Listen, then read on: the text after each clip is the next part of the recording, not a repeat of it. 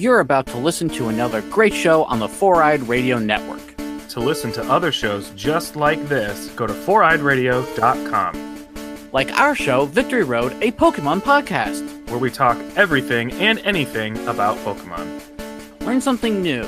Like, did you know that every Pokemon card is misprinted on the back? The ball centerpiece opens on the wrong side. what? I'm gonna have to check that out. But yeah, you can learn stuff like that, which I just learned right now. Wallop and web snappers. My spider sense is tingling. Tingling. Tingling.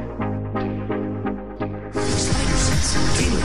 Spider sense tells me I'm in for some trouble. Spider sense tingling. Something's turning my spider sense on. Spider sense is I feel my spider sense. My spider sense is tingling. Anybody else's spider sense tingling? Welcome to Walloping Web Snappers, a Spider Man podcast where we dive into every Spider Man cartoon ever made. I'm Doug, And I'm Derek. and is your spider sense tingling? Uh, no. Oh, wait, no, there it is. I was going to say, you should be worried. to listen to the show, find us on foureyedradio.com and wherever you get your podcasts. This podcast is brought to you by Revenge Lover Designs, illustration and design that fit your personality. For samples and inquiries, visit revengelover.com. And if you listen to our show regularly, you know that we play a game called Walloping Word Snappers, where our patrons can submit words or phrases that we have to work into the show. And we did, in fact, have a phrase with quite the word from our episode two weeks ago. So that phrase submitted by Spider Girl Gemma Nicole. Let's see if my all my practice from a couple weeks ago will uh, pay off now. was inhaling silica can cause pneumono-ultra-microscopic silicovolcanoconiosis. You actually said that better than I did last week when my practice was fresh, so kudos for that. I uh, was impressed with both of us for even having put in the work to practice saying Yeah, it. yeah. Um, and now there is audio out in the world of both of us Yeah. saying that word. So Yeah. there you go. Thanks for that. do what you will with that, everybody. um, if you are interested in playing Word Snappers with us, you are welcome to follow along and guess the phrases or words, or you could submit words and phrases for us to say by going to our Patreon at patreon.com slash wallopingwebsnappers and becoming a patron at that tier. We hope you will. Yes, if you do become a patron, you'll get access to lots of really cool stuff, um, like early access to our episodes that are really good, like this one that we're going to be doing now. That was an interesting segue, but I'm very excited to do to finish off uh, the first season of Spectacular Spider-Man. It's so much, so much. These episodes are so good. I love them so much. We have been covering Spectacular Spider Man and absolutely loving the hell out of it. Um, Derek has watched it before and has long praised the series to me, um, telling me I need to watch it. And I am actually watching it for the first time. I knew that it was Derek's favorite series, and it is now also my favorite Spider Man series. So it has clearly won me over, um, and I can't wait to get into these two episodes as well, because they are no exception. They are fantastic as well. Mission accomplished. Yeah. Yeah, and of course, you are, as a listener, you are very, very, very highly encouraged to watch the show for yourself. So if you haven't already, or if you want to give it a rewatch, I suggest you do because we're going to be digging very deeply into them. Um, they are available for streaming, they're super accessible. Um, so for streaming for free on Crackle um, and also the Roku channel, both of those, you don't have to have any subscriptions or anything for them. So you can just log on and watch them there. Um, if you do want to purchase them, they're available on many digital platforms for purchase and also on lots of series, DVD, and Blu ray sets that are also worth buying if you want to give them some money. Maybe if they see a big uptick in sales for Spectacular Spider Man merchandise and DVDs, they'll, they'll give us a third season. It's never going to happen. but I know. I was thinking about that today, and I was like, "What if? What, what if Disney Plus though?" And it's there's just there's no way. nope, nope. Unfortunately, um, which that's a there's a whole there's so much complicated licensing stuff that we'll probably get into when we start talking about the second season of it uh, down the line. But we got what we got, and it's very good. So Yes. let's talk about it, shall we? Let's do it. Yes, this first episode we're going to be doing for Spectacular Spider-Man is season one, episode twelve, entitled "Intervention." Um, another synopsis per Amazon because the IMDb ones are crazy for the whole rest of this season. For Amazon, as he struggles with the symbiote, Spectacular Spider-Man's origins are revealed. But when Peter slash Spidey wins and returns the symbiote to the Connors' lab, an embittered Eddie Brock is drawn to it. Ooh, this episode originally aired on June 7th, 2008. It was written by Greg Weisman, who we know very, very well, of course, and directed by Dave Bullock, who we also know. Mhm, mhm. And someone else we also know, but definitely would not have expected, I think. Major character introduced slash spotlighted in this episode. Uncle Ben, Uncle Ben Parker, Yeah. portrayed by Ed Asner. You know, it's hilarious. You know how, like, when you're out and about and you see somebody that you always see at work or that you used to go to school with or something like that, and you, like, don't recognize them because you're like, this is the wrong context. Mm-hmm. That was me with this Uncle Ben. I was like, I freaking know who this is. Like, why can't I think of it? Oh wow. Yeah. it was driving me absolutely bonkers because I was like, I this is a voice I know like intimately, and I cannot for the life of me like recall why. That's so so stupid. so I, yeah. I looked at it and was like, I'm an idiot yeah. I, because Ed Asner portrays J. Jonah Jameson on Spider-Man the Animated Series, which we have talked about. Mm-hmm. yes. And I watched a lot. yeah, yeah. Oh man, it's such a and we talked about it at length in like the the first episode we did on the 90s show. Um cuz he's such such a such a stellar like long career and he's still acting now. Actually, I had it, it wasn't out yet when we were when we did our first episode, but he's he was just recently in a Netflix show called Dead to Me, oh, which uh, Christina Apple, Applegate and Linda Yeah. Cardellini. Fantastic freaking show, by the way. Highly recommend it. I binged all of it in one night.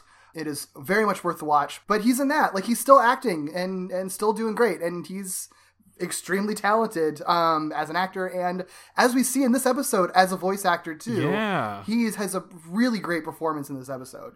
I suppose like Uncle Ben's not screaming all the time, so maybe that was part of it. I don't Yeah. know. Or I'm, I'm just terrible. well, it's a, it is a different voice that he's putting on too. Certainly. Um, and it's an older voice. Like he's, uh, you know, this is obviously like about 10, 15 years later. So yeah. you know, it, it makes sense. But it's just it's it's such smart casting because he's not only just like a good like a, a recognizable actor, which you know they've had plenty of those, Mm-hmm. but someone I think I feel like this is the first one where it really is like an actor who was super prominent in in the Spider-Man mythos in one way or another, like in that like the general Spider-Man like oeuvre that exists. Yeah. That is now reprising a reprising a role or not reprising a role is in a different role on another show. It's almost like uh, I don't know if there's already a term for this, but it feels like almost like an homage casting. Like certainly he would have auditioned and all that sort of stuff, but like the fact that they would have been aware of his familiarity and intimacy with the with the property, knowing that he's you know going to be playing a different character and all that sort of stuff. Mm-hmm. So it's not just carrying over a role, which we've seen before. It's it's like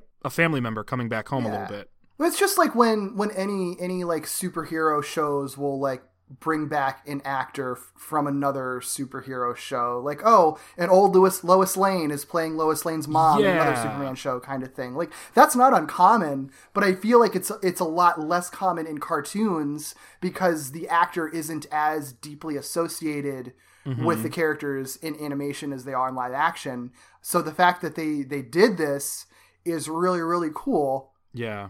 Yeah, I, I, I, really appreciate that they did this because he's great and he does a great job here too. Yeah, it's not just like a stunt casting thing. He's he's a really great Uncle Ben. Yeah, yeah, absolutely. All right.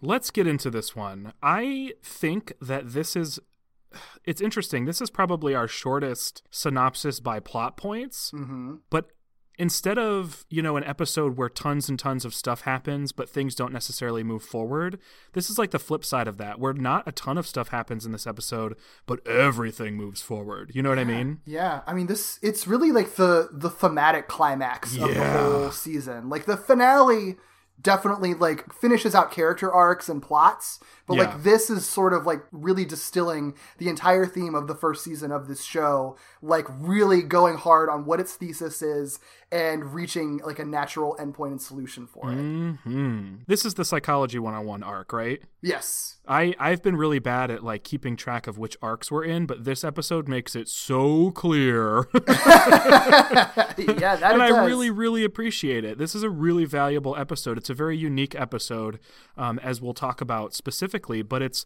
it's almost wild to imagine this having aired on TV just alone in its slot. Yeah. Because it is such a uniquely structured episode, um, incorporating flashbacks and a lot of internal action, for lack of a better phrase. And it just would feel so out of place. But my God, it is like such an important, great piece of this show. Mm-hmm. Mm-hmm. So let's get into the details. This episode opens with Peter in a black T-shirt. Um, I did air quotes if you couldn't tell by my intonation there, uh, because we'll find out later that he's actually just wearing the symbiote as a T-shirt.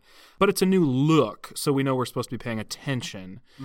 He uh, he demands to see Aunt May at the hospital, and I don't know why he's demanding because he's at the hospital. Like they will let him in, but he's he's he's a little aggro. Yeah. In any case, before he can actually receive directions to her room, Eddie Brock walks through the lobby, having just visited Aunt May himself. Peter is like, dude, what are you doing here? Like, why are you here? And Eddie really just delivers it to him. Like, real big.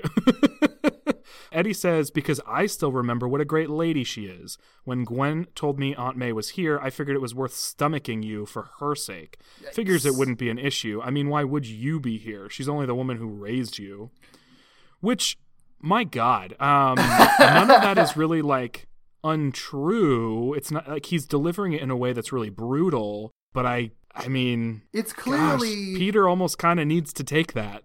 yeah well right i mean th- this is this is um like the downside is that it's clearly eddie on like the most like kind of high horse moral righteousness that he's ever been on at this Yeah. point which is kind of his main character one of mm, not his main one of his character flaws yeah, for sure is like how how how black and white his morality is and how how angry he gets when he thinks that something is like morally wrong in his eyes Yeah. so you see that but yeah you're right like he's not wrong about any any of this stuff and yeah. sometimes people need real talk and tough love I mean, and tough hate in this ca- his case that's been a theme of this of this season is Peter sort of needing things spoon fed to him, and sometimes people are willing to do it kindly, and in this case, Eddie has no reason to, so he does not. yep. yeah, after that, upstairs, when Peter goes and sees Aunt May, they receive news from the doctor that May is doing very well. Uh, Peter does apologize for not arriving sooner, and Aunt May is actually like she she rocks as we've Yeah. already established. She's Yeah. totally forgiving. She doesn't like she's barely like care. She barely cares about herself. He's like, Yeah. "But Aunt May, you had a heart attack," and she's just like a little one. she gosh she's such a reprieve for him because you know he's apologizing for not showing up and her i think she says exactly like you showed up when you found out which Yeah. is like the most understanding phrase ever because it, it ignores the fact that he could have known sooner um, and really just focuses on the fact that like he really did drop everything when he when he knew yeah, yeah, yeah. I mean, it was just a he didn't he wasn't doing really a lot of really anything wrong by by like missing all of this. Like it was a series of really terrible coincidences that led to him not having information. She doesn't really know that, but I feel like No. the fact that that's her she's giving him the benefit of the doubt and she's kind of right to do it in this case. yeah that's her brand of awareness Yeah, exactly, exactly. And she also tells him to leave because it's a school day. This is like the closest she gets to the 90s like sweater waving aunt may yeah. where she's like, "Get out of here," and he's like, "Huh? It's a school day, Peter. Go to school." Right. I just wish I'd packed you a lunch before before the whole heart thing happened. you know what's funny though is they they laugh about it, which makes me feel like the writers of this show are keenly aware of the types of Aunt May that have existed and are almost using this as a way to like nod and poke fun at some of the most egregiously um like uh, annoying Aunt Mays. Yeah, like when she's really super doting, like it's it's always because she's kind of quirky and you're not meant to like take it super earnestly. It's just to be like you're supposed to recognize that she's being a little bit like silly yeah, uh by by when she does these little mo- moments of doting. yeah, definitely. Yeah. So uh, he does decide to go to school, but as he right as he's leaving, um, this this bugs me so much. So the nurse waves down the 16 year old kid who's visiting his sick aunt in the hospital mm-hmm. to flag him down to make sure that he has the bill. Which, by the way, like he's a minor. Like you're giving him the. I know that she's in the hospital, but like. I don't know. First of He all, he can't sign paperwork. Right. She wants him to sign things, and I don't think he legally can. He can't, and and none of this. I mean, this is all for dramatic effect. I get it. Sure, it's, it's sure. the core of the episode.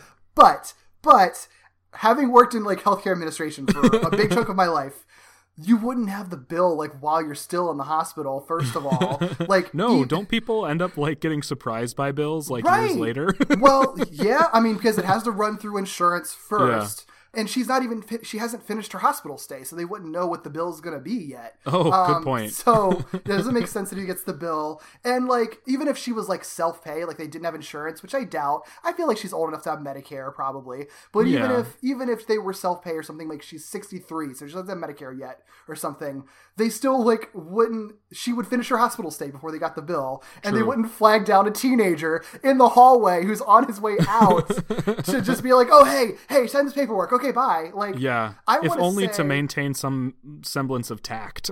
right. I think that that nurse was pissed at Peter for being rude to her when he first came into Oh. the hospital, and this is her way of getting back at him. Fair. Yeah. Wow. So tight. Solved it. I would like to believe that this J. Jonah Jameson in this series, who is the greatest employer of all time, doesn't have to provide any sort of like uh, benefits to part time freelance workers, but, you know, maybe does, and then, you know, justifies it by saying, uh, it's so I can lock you in. But we all know. We all know. Yeah, but You're just helping out. Aunt May wouldn't be covered under that though, because she's not independent, and That's true. so- Yeah. unless they do like a uh, I don't remember what it's called, but there's like a, a domestic like a domestic thing where it's if, if it is someone who's like your roommate who's lived with you for a long enough time, so they could I don't know. Thinking It's way also too a much ridiculous thing for me to say because he's a 16 year old freelance photographer. He's a photographer. 16 year old freelance photographer, right? It's impossible. The only the only other rationalization, other than the nurse being pissed at him, is that it's just it's just the bill for the copay that hadn't been Oh paid yeah, yet. that actually that could be. It yeah. could be He hasn't shown up until this moment. Right, and because you do have to pay that, and Aunt May probably maybe didn't have her her purse or whatever with her, like she dropped it before she got in the ambulance, so she couldn't pay. They It also wouldn't the like stop you at the counter if you were on a stretcher. Like- right, but that makes it terrible because that means that the copay must be like hundreds of dollars. Oh gosh. and they're probably Aunt is probably going to get a bill later that the uh, that that cannot be covered later. oh so gosh. probably just best not to think more into this. Yeah. Uh, research American healthcare, everybody. Yeah, it's do like something it's about little- it. Go vote. Almost like it's a little broken, isn't it? huh? Weird. Um, well, he does, like you said, go to school. Um, not for very long, it seems, though, because Peter learns Mary Jane has shared the news of Aunt May's hospital visit with basically everybody he hangs out with, because she, Gwen, and Liz Allan all sort of like kind of rush Peter as he as he shows up to ask him how he's doing. This upsets him um, further because he's already upset, and he snaps on all three of them while Flash watches from afar. Actually, um, the scene is sort of again with his sus super hearing. yeah, super hearing Flash. Um, the scene is sort of set up in a way where Peter and the three girls are in the courtyard, and I think Flash must be on some sort of balcony or something. And what he overhears is like really rough. Peter's a total jerk, like mm-hmm. w- huge jerk in this. Like even the the first time you listen to it, you're like, "Oh man, you're being mean." But then like the more you dig into it, you're like, "Wow, you're not even just being mean. You're like personally attacking people." yeah. Because he says, Help? Help? How do you plan on helping? Do my homework for me? Maybe lower my GPA? Which dick thing to say. Especially to Gwen freaking Stacy. Seriously. Or borrow my camera, take some Spidey pics because I do need the money. I got some humongous hospital bills to pay. Unless my friends are prepared to pony up some cash, they can keep their help and their sympathy. All right. All right, dick. They literally did exactly what you want your friends to do in the situation that he's in. Yeah. They approach him comfortably and just I mean, the literally the only the only thing that I think that they could have done a little better is that maybe not all throw out a bunch of questions like bum rush him with questions. Swarm him. I do think that that was a bad move that probably overwhelmed him and kind of sparked this like going full on dark side. yeah. But they still all they were asking is just like how can we help? So Right. yeah.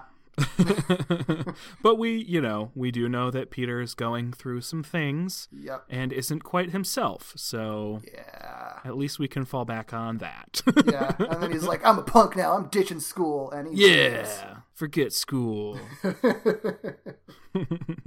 So later on, Spidey does, uh, as he's web swinging, Spidey thinks to himself about how his gig with the Bugle doesn't pay enough and that Skinflint Jameson's never going to give him enough money to do anything. Um, so he does consider other options, which actually brings us back to kind of about midway through the season when Tombstone had offered him a job. So he arrives to Tombstone's penthouse, beats up his bo- his guards again. Like Those poor guards. I know, right? it's just like they don't have a chance ever. Nope. They try so hard, but Ugh. nope. Beats up again and asks Tombstone if his previous offer is still on the table. Yep. Does all of that happen before the credits? Yeah, yeah, right. It's a this lot. episode's it's it's it's it's paced so interestingly. That's kind of one of the reasons I love it because it's such a not Mm-hmm. normal episode, like in every way. Yeah, it's it's super strange. Yeah, like there's no there's not like a three hack structure to this at all. Like it doesn't. it's just it just goes through goes through the motions, which I'm fine with, honestly. Um, hmm I think I think it's it's to its benefit. Yeah, it works really, really well um, for what they needed to accomplish. So, hmm um, after the credits, um, Tombstone actually welcomes Spidey revisiting the offer, but he does offer a condition. Um, he says that before they can sort of agree on anything, because Tombstone doesn't have a reason to trust Spider Man, like it, it's understandable. hmm Tombstone says, prove it by fighting no crime for one week. I think he puts like a caveat on that to say, like, you can address like public safety issues or something Yeah, like that. He says he says dispensation if a supervillain threatens public safety. Oh, okay. There you go. Which basically would benefit Tombstone anyway, because I think that means a supervillain would be kind of like on the loose and rampaging. Right. But yeah, I mean his his thing is you you got to show me that you can actually do this and ignore crime for an entire week. Yeah. To which you know Peter's like, or- or I guess Spider Man is like, all right, sure, okay, no big. yeah, Um, so after that, we have a nice little like kind of match cut with the lines because Tombstone asks him, "Do we have a deal?" And then we cut to ESU where Arthur Connors tells Eddie that that's the deal. The deal being that Eddie has basically lost his job because with the loss of the alien life form, the the department's funds have been drastically cut. So as a result, they just can't afford to keep Eddie on the payroll. And then just one last little like jab is that without the job, Eddie says he can't stay in school. See, this is like I almost feel like there were there could have been some shuffling of events. Yep. Because this to me makes so much sense. Like mm-hmm. seeing the Eddie that we got last episode and knowing that this ends up happening, this to me could have been the snapping moment we were talking about. I really, really, really think that that was the intention. And I think just in the writing process and, and breaking this arc, there just wasn't a way to fit it in the order that it needed to fit. Yeah, when you're like uh, working with time constraints, you know, like this isn't a like a Netflix show where you can be like, eh, you know what, just go for the extra forty five seconds. Yeah. and like timeline wise and everything, because I, I like the scene with him and MJ on the date, but it Yeah. would be really hard to place that like in this episode, for True. example. And you couldn't shove this scene and those scenes in the last episode either. So I, I think that they were probably kind of caught in a corner, which, you know, if if, if you've ever like written anything or done anything creative, like I think that that's not an uncommon thing where you just have these mm-hmm. pieces that are just not coming together right. So they instead use this as kind of like his final push to become Venom rather rather than his final push to hate Peter, even though maybe it wasn't the best the best way to project that arc, but I, it seems like it maybe it was the only way that they could do it in these circumstances. Yeah, all the pieces fit. They're just sort of maybe not in the ideal order. Right, exactly. oh well. Yeah, sorry, Eddie. I guess I mean Eddie had to get fired at some point, right? I know, Like, right? It's just a thing. right, right. If he didn't get fired, it wouldn't be a Spider-Man show. So. Exactly. um, so back at Midtown High, Mary Jane joins Gwen for lunch, and Gwen is sort of lamenting the fact that she's she says misplaced her click, an attempt at humor to cover up your feelings, perhaps. Gwen Stacy, Mm, yep. and says she has no idea how to help her best friends, obviously because you know Harry is off in Europe and Peter is a jerk. MJ asks Gwen very straightforwardly because MJ has, you know, the highest EQ of anyone ever. if she likes Peter, and Gwen sort of stutters over admitting that she does in fact like him, like him, but she doesn't even say this. MJ sort of just gets this. Gwen is is clearly afraid of how a relationship could affect their friendship. Plus, obviously, there's conflicted feelings with Peter being again a total jerk in the moment. But MJ's like amazing. Yeah. and like the best friend anyone could ever have, I guess. I love that like she's known these people for like a month, maybe a month and a half, and she knows them better than anyone anyone Yeah. else knows each She's other. almost like a magical like shaman that just appears in a story and you're like, "Okay, I guess that you do have all the answers." I trust you because you are magical. it's so true, yeah. But yeah, Mary Jane offers support basically saying like, "Gwen, if you do want more from the relationship." And I think she even says like if you don't, that's fine, that's your choice. Like she offers this all as a choice and says if you do want more from the from your friendship with Peter, you're going to have to make the first move because Peter's never going to wisen up. And then she throws in a, you know, plus he's a boy, so he didn't get it. uh, which is great. Yeah, yeah. She's not wrong. She's fascinating in this series. and Isn't now that? I've seen the whole season, I'm so curious to know where she goes from here, which I guess we'll play in a little bit more to the next episode, but I'm just going to throw that in there for the time being to say like I'm I'm endlessly fascinated by this version of Mary Jane. I, I absolutely adore that they took the the character that everyone knows that that the mainstream just sees as Spider-Man's Yeah. girlfriend, and she's so like she's she's like outwardly like shipping him, shipping him with another person. Like she's so she's just not she's so not in it for that. Like she's just this really fascinating connective tissue between like all of these different characters. Yeah. But they've set her up in such a way that like it would be totally natural to eventually see her and Peter dating like everybody would expect because the the the MJ that they have presented to us is one that would support Gwen and Peter because she sees that those two like each other and are holding back Yeah. and isn't conflicted about it if she has her own feelings about Peter because maybe they're not as strong or maybe she's not into commitment or maybe she's just not there and those two are you know what i mean like yeah. nothing's quote activated by her recognizing another girl is into a guy that likes her or that she might like Yes. Yes. it's i you know we we lavish praise on characters that have strong emotions and communication and oh my gosh mj you are just an icon I wish I wish there were more people in the world like Mary Jane Watson from I wish show. I were as good as Mary Jane Watson. Right? My God. Right? Right? I well, just being able to like navigate the world socially in, in like just a pitch perfect way, like Yeah. that's such a superpower in uh, in and oh of my itself. gosh. Yeah, So- she is a superhero. Yeah, she really That's is. for sure.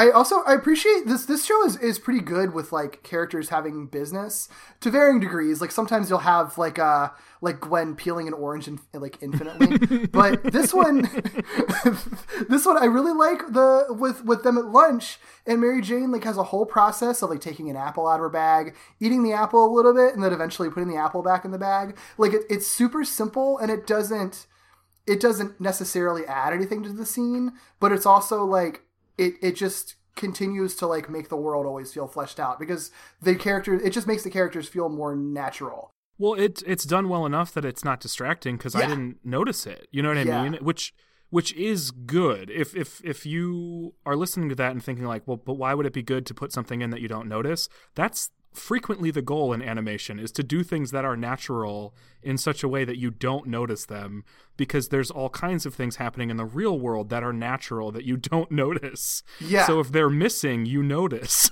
right, right. so that's that's great.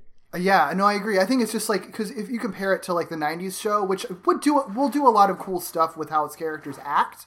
In the '90s show, they'll have some of the they'll have like good character acting a lot of times, but usually it's just like they just talk and occasionally like lift up their hands just because of mm-hmm. like the constraints in the animation. And so I appreciate this this show. I just noticed it a lot in these two episodes. I think because they they seem to do a lot of it in these two, especially in in the in the next episode that we cover because the animation they really kind of step up their game in that one. Oh yeah. but they're just really good. It was having just having little little facial expressions and little like hand movements and things for them to do. Like they always know that when the characters are in a scene they're not just sitting there and talking. They're always going to be doing something something else which is really smart. Yeah, they're they're super good at it, but it's reminding me of something um, that I meant to ask you a couple scenes back. Mm-hmm. When Peter shows up at school and is sort of bombarded, and we get the scene of Flash overhearing it, Mm-hmm. I couldn't tell if this was my player or if it was the episode itself. But there were a couple moments where they were just showing someone's face, and Oh! there was no movement. I am glad you brought this up. and that yeah. was really weird and i it was weird enough that i i figured my player was skipping but i think it Nope. happened again so i think it's real That's the thing that I was actually burning in my brain for a long time because it is very jarring and and I, I, I have a feeling so when he's confronting his friends, I know it explicitly it cuts to flash, which makes sense and it's frozen, but then it also will but it's like frozen Right. frozen like And flash it- does not move right, but and then there's another one. Gwen Gwen has a few lines in that scene. We never see her talking. They always either cut to flash, or at one point they cut to a frozen scene or a frozen shot of MJ just staring at Peter while Gwen is talking. I think, and then it cuts back to Peter talking, and then it clo- so it might be cuts to like an editing fix for something that happened I think that maybe some animation came back wrong or or like flawed and they ah. just didn't have time to fix it. So yeah, so that was just a way to cover it up because they show that shot of Flash just staring at him unmoving twice. Yeah. And I don't think that like that's bad because it's just kind of cutting reminding us that Flash is listening, but it makes the whole scene really jarring in a show that otherwise is kind of always moving. Right. Yeah, it's really strange. And it's a strange thing to do in animation, especially because you get to choose what's happening on screen. It's a really common tactic on like uh, like a reality TV show, for example, because a lot of times the audio you're getting is being chopped together and so you need to Mm-hmm. put something else on screen so that faces aren't doing that. Yeah. Um, but in animation it's it's very bizarre. yeah, I think it was definitely coverage for Yeah. for something that they just didn't have time to fix. Well, hey, they slipped up once. Oh my god. Yeah, yeah, and you know, it almost. I, I think it, it weirdly kind of works for the scene because it's such an off-putting scene anyway. So it, and it's an off-putting like series of shots too. So the whole thing is just like kind of awkward, you know. Sure. Like this is just how I read into stuff. That's how I. That's how I do. no, I appreciate that. Back at the hospital, Peter finds Eddie waiting for him again, and this time he is looking for a confrontation. Like he, oh boy. man, he was he was definitely like perched out outside, like knowing that Peter would eventually get there. Like, how long were you were you waiting there, Eddie? He's At like, the hospital. I guess he's like out of a job, so he has nothing to do now. I mean, But like you could wait outside of school instead of waiting outside the hospital. Like one of those things feels especially weirder. Although I guess waiting outside of school is pretty weird too. it's weird. But I- it's a school in the middle of mm. downtown. Like wait at the shop across the street. Like, you know what? I want. Well, this what makes it weirder though, is because Peter, I think, is at the hospital because he just ditched school to go back to the hospital. So Eddie wouldn't necessarily know that he Oh, would strange. be there, unless there was a, a little chunk of time that's missing. Maybe Eddie went to the school first, found that Peter had left, or heard that Peter had left, and then went to the hospital and met him. Well, there. and you know, Eddie and Gwen are still friends at this point. Like Yeah. it's not unreasonable to think that she shot him a text to say like, "Hey, Peter just like bailed." Like Yeah. it was really weird. yeah, that's true. That's true. Either way, it's not a great look for Eddie. No, no matter no. what. um, as as are most looks of Eddie in these two episodes. Remember remember Eddie? Remember Eddie Brock, the uh Mm-hmm. the shining ray of light? Hmm Oh boy, if he could see himself now. I wonder like Eddie. I wonder if he would have enough self-awareness like if you showed if you showed Eddie Brock of episode like 3 footage of him in in this episode, like would he would he like, what the fuck or would he just like rationalize it because of his own like weird like hang-ups or would it just reaffirm his own like self-hatred that he has anyway and it's like well yeah of course i'd be Mm. like that because i i i deserve to die well, I I want to believe in the ray of light, Eddie. So I like I would like to think that because I believe this is an Eddie who has been actively coping for a long time and probably has been part of you know has has been an active participant in therapy probably for a long time. I would like to think that before he gets to the point of snapping, he sees that footage, recognizes that he needs to do more work so it doesn't happen, and does the work. so or i bet he i bet his therapist was dr kafka who is Oh, a notoriously bad therapist. She's like, Uh. "Oh yeah, I think you're coping very well with your rage issues, Eddie. You're fine." yeah, the murderous thoughts are fine. Just don't murder anyone. yeah, Like, yeah. Well, thanks, Kafka. Oh gosh. Oh no. it all comes together. yes. All right. Well, take your pick, everybody. Well, so yeah, so Eddie's confronting Peter, blaming him for uh, for the loss of his job. Peter, of course, is like full on black suit v- version of himself right now. So he shoves Eddie into the wall. mm-hmm. That poor security guard, I think it's the same security guard from the opening too, who was confused, um, sees this kid in the black shirt again, like doing having suspicious activity. He checks on them, but uh, but Eddie, um, Eddie and Peter like break it off, and Eddie just immediately leaves without saying anything. Mm-hmm. Um, oh no, Peter specifically says to shove off permanently. By the way, which is messed up. yeah. Rude. mm-hmm. These two, man, going through their shit at the same time. Yeah, not good. Not Not, good. Not good. Not They're very good. toxic for each other right now. Mm-hmm. and, and it sucks because you know i feel like if either of them had had been able to let gwen in earlier i feel like she could have found some way to mediate maybe because she's been she's heard of she's heard their perspectives from both sides like she's heard eddie ranting about peter and will like try to help it but then eddie always just can kind of storm off but i Yeah. feel like if she was in the room with both of them may, no i don't know she probably doesn't have enough like uh I don't know if she would be like strong enough to be able to handle both of their both of their like pissing contests. Um, have you seen the look? true, true, true. Spoiler: Her own father um, is afraid Yeah, of the look. That's true. That's a good point. Yeah, no, they Gwen could've give that look it. like actual power. Like Gwen's superpower is the look. MJ's superpower is emotional intelligence um, and connectivity. Except clearly, Mary Jane's superpower is canceled out by Eddie's jealousy, so that she can't step in. But maybe if we could get get a look in here or there, yeah, you know, we could have we could have solved this. mm, man, man. That's the lesson. That's I mean that's kind of the lesson of the season is that like pay more attention to Gwen, give Gwen more screen time because Yeah. could have should have solved a lot of problems. Yeah. Also, um, let the girls be superheroes because their powers are good. They are. Got some dope ass uh, superpowers over there, ladies. yup. I love this next scene a lot. Dude. Right? right? I really, really appreciate it. It's funny because we had in the same space, the exact same space, we had Eddie deliver a very similar sort of message. hmm But because Eddie and Peter are going through their shit at the same time and and butting heads, they're never going to listen to one another.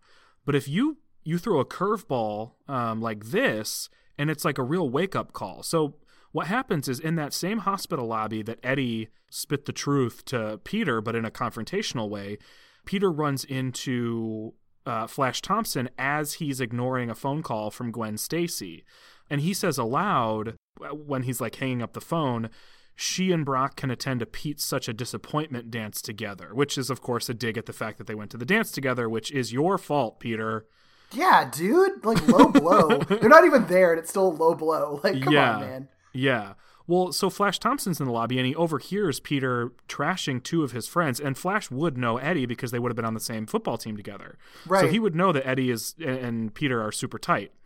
So Flash responds to this thing that Peter said out loud with, "Are they selling tickets to that, or can anyone who thinks you're a jerk show up?"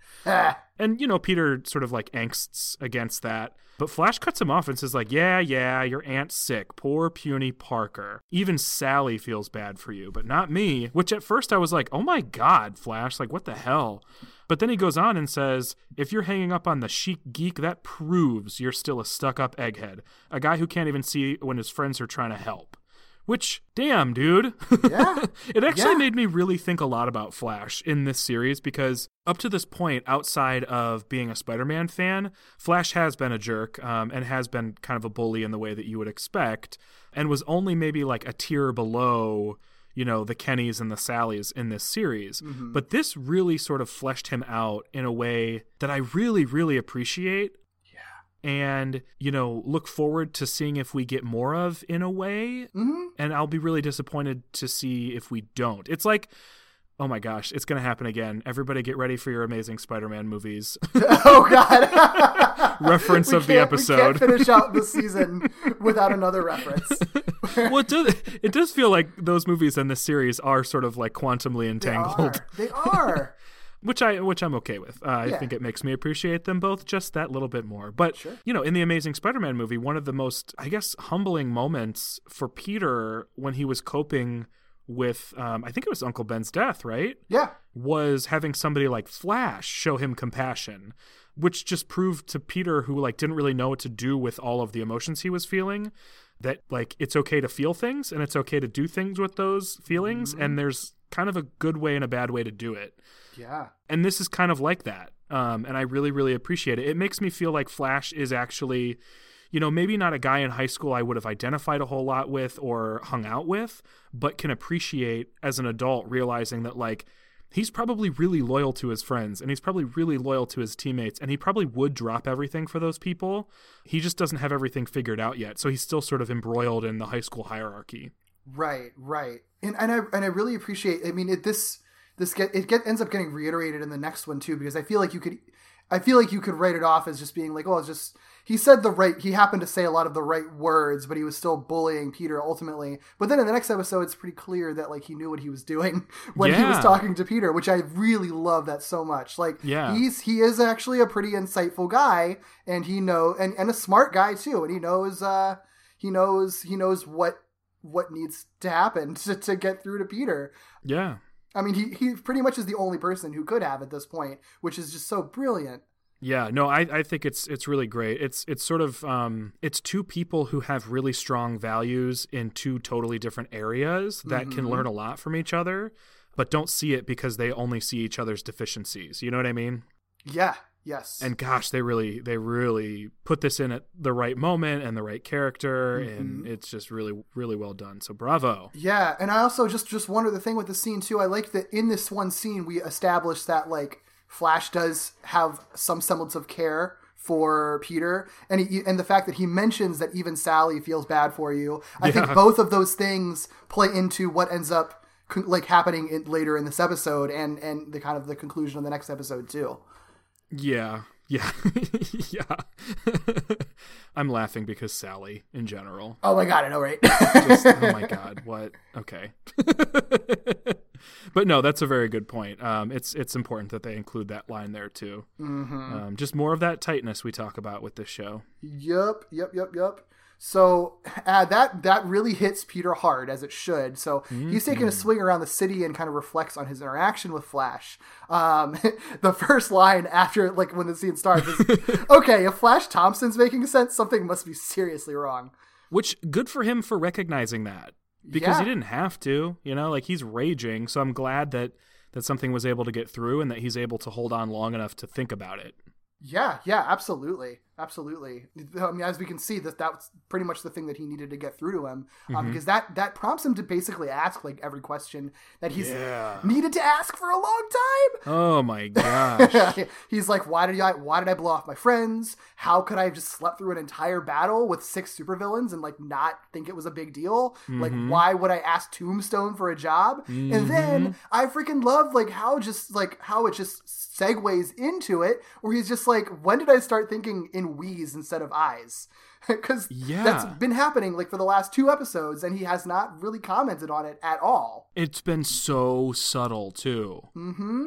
like they've done such a good job like slipping them in and then just so, like slowly like raising the frequency of them Mm-hmm. and then when he's at his most angry or i guess yeah, yeah typically when he's at his most angry they start flying so Right, and and the fact that like they use that kind of really common trope of Spider-Man monologuing and having his inner mm-hmm. monologues and inner thoughts, like that's the thing that you expect. So it's not really out of the ordinary when you hear him talking to himself in his head. Mm-hmm. And so then th- the fact that they kind of as they do with many many of the tropes, they weaponize that so that it's like, oh, dude, he was just having a conversation with the symbiote the whole time and didn't even realize it. Like that wasn't mm-hmm. just the traditional monologue, which he eventually comments on in a very frightening fashion when he realizes that it, like those weren't my thoughts, like which is just crazy. Like it I love that they that they took it in that direction because it makes it so like viscerally frightening.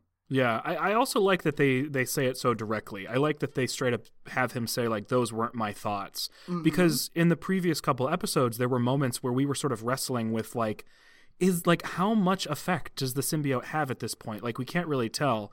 Um, and having having him sort of put punctuation on it so directly, I think strengthens those moments of ambiguity because if it were left open ended, I, I don't know that I would I would feel like it was as well crafted Yeah. because you're just sort of left wondering. Now you're left wondering knowing that there is some sort of effect and and you're never quite sure when it is. It almost creates this distrust of the character as opposed to distrust of the of the the writing or the structure. Yeah, that's so true. It definitely adds like rewatch value to it too, because now Oh, yep.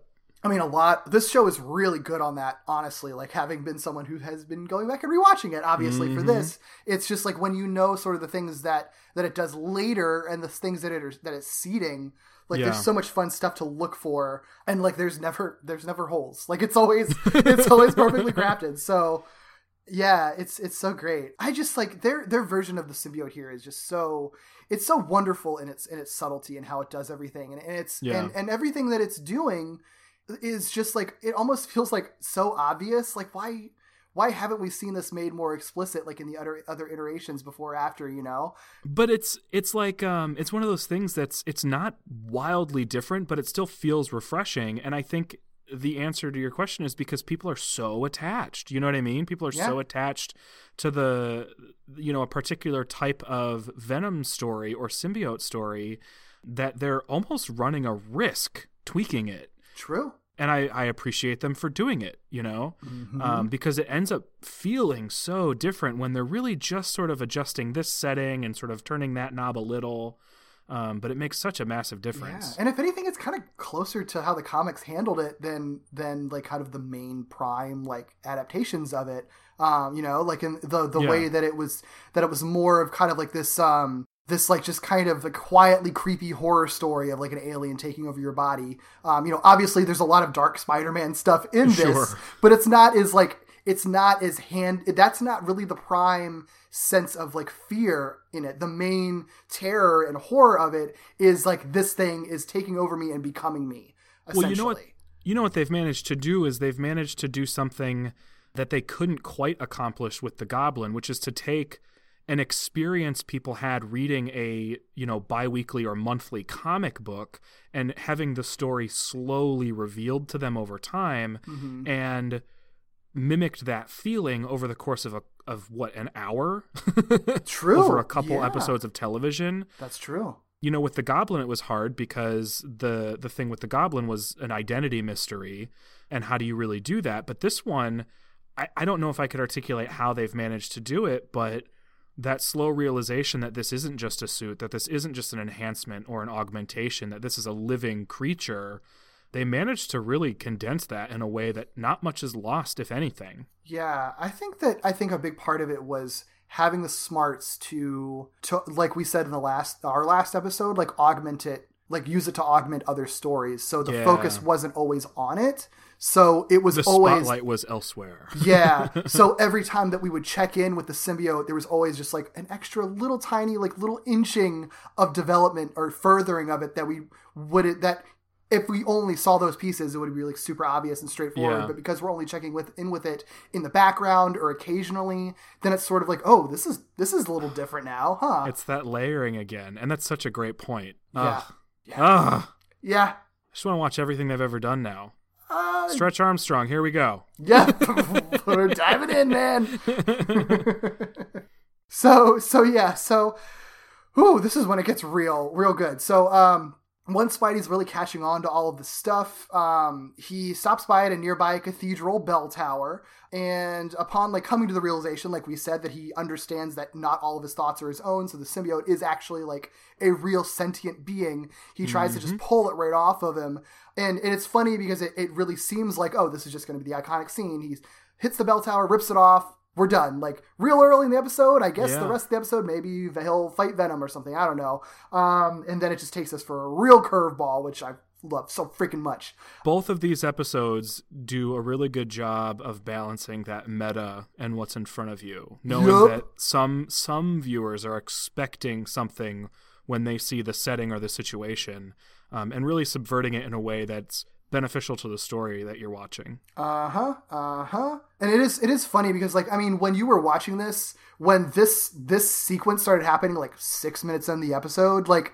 what it, what were you thinking was gonna happen? Did you feel like he was just gonna take it off in this scene and it was just gonna go naturally or yeah well what i was wondering was i mean what i was very very um, specifically wondering is like how does how does eddie get here like i don't understand Right. How he's going to be over here i also you know i talked about the the goblin story sort of humbling my expectations and sort of like recalibrating the way i watch the show and i do think that helped because i that is what i was wondering and just thinking like okay how are they going to tell this story that i'm familiar with and it allowed me to just roll with it. But yeah, that's that's where I was at. Was like, what? Like, how does Eddie get here? I I, I, I did think that what was probably going to happen was, you know, we're going to get the sort of bell tower scene from the 90s. Eddie's going to get the symbiote shortly thereafter.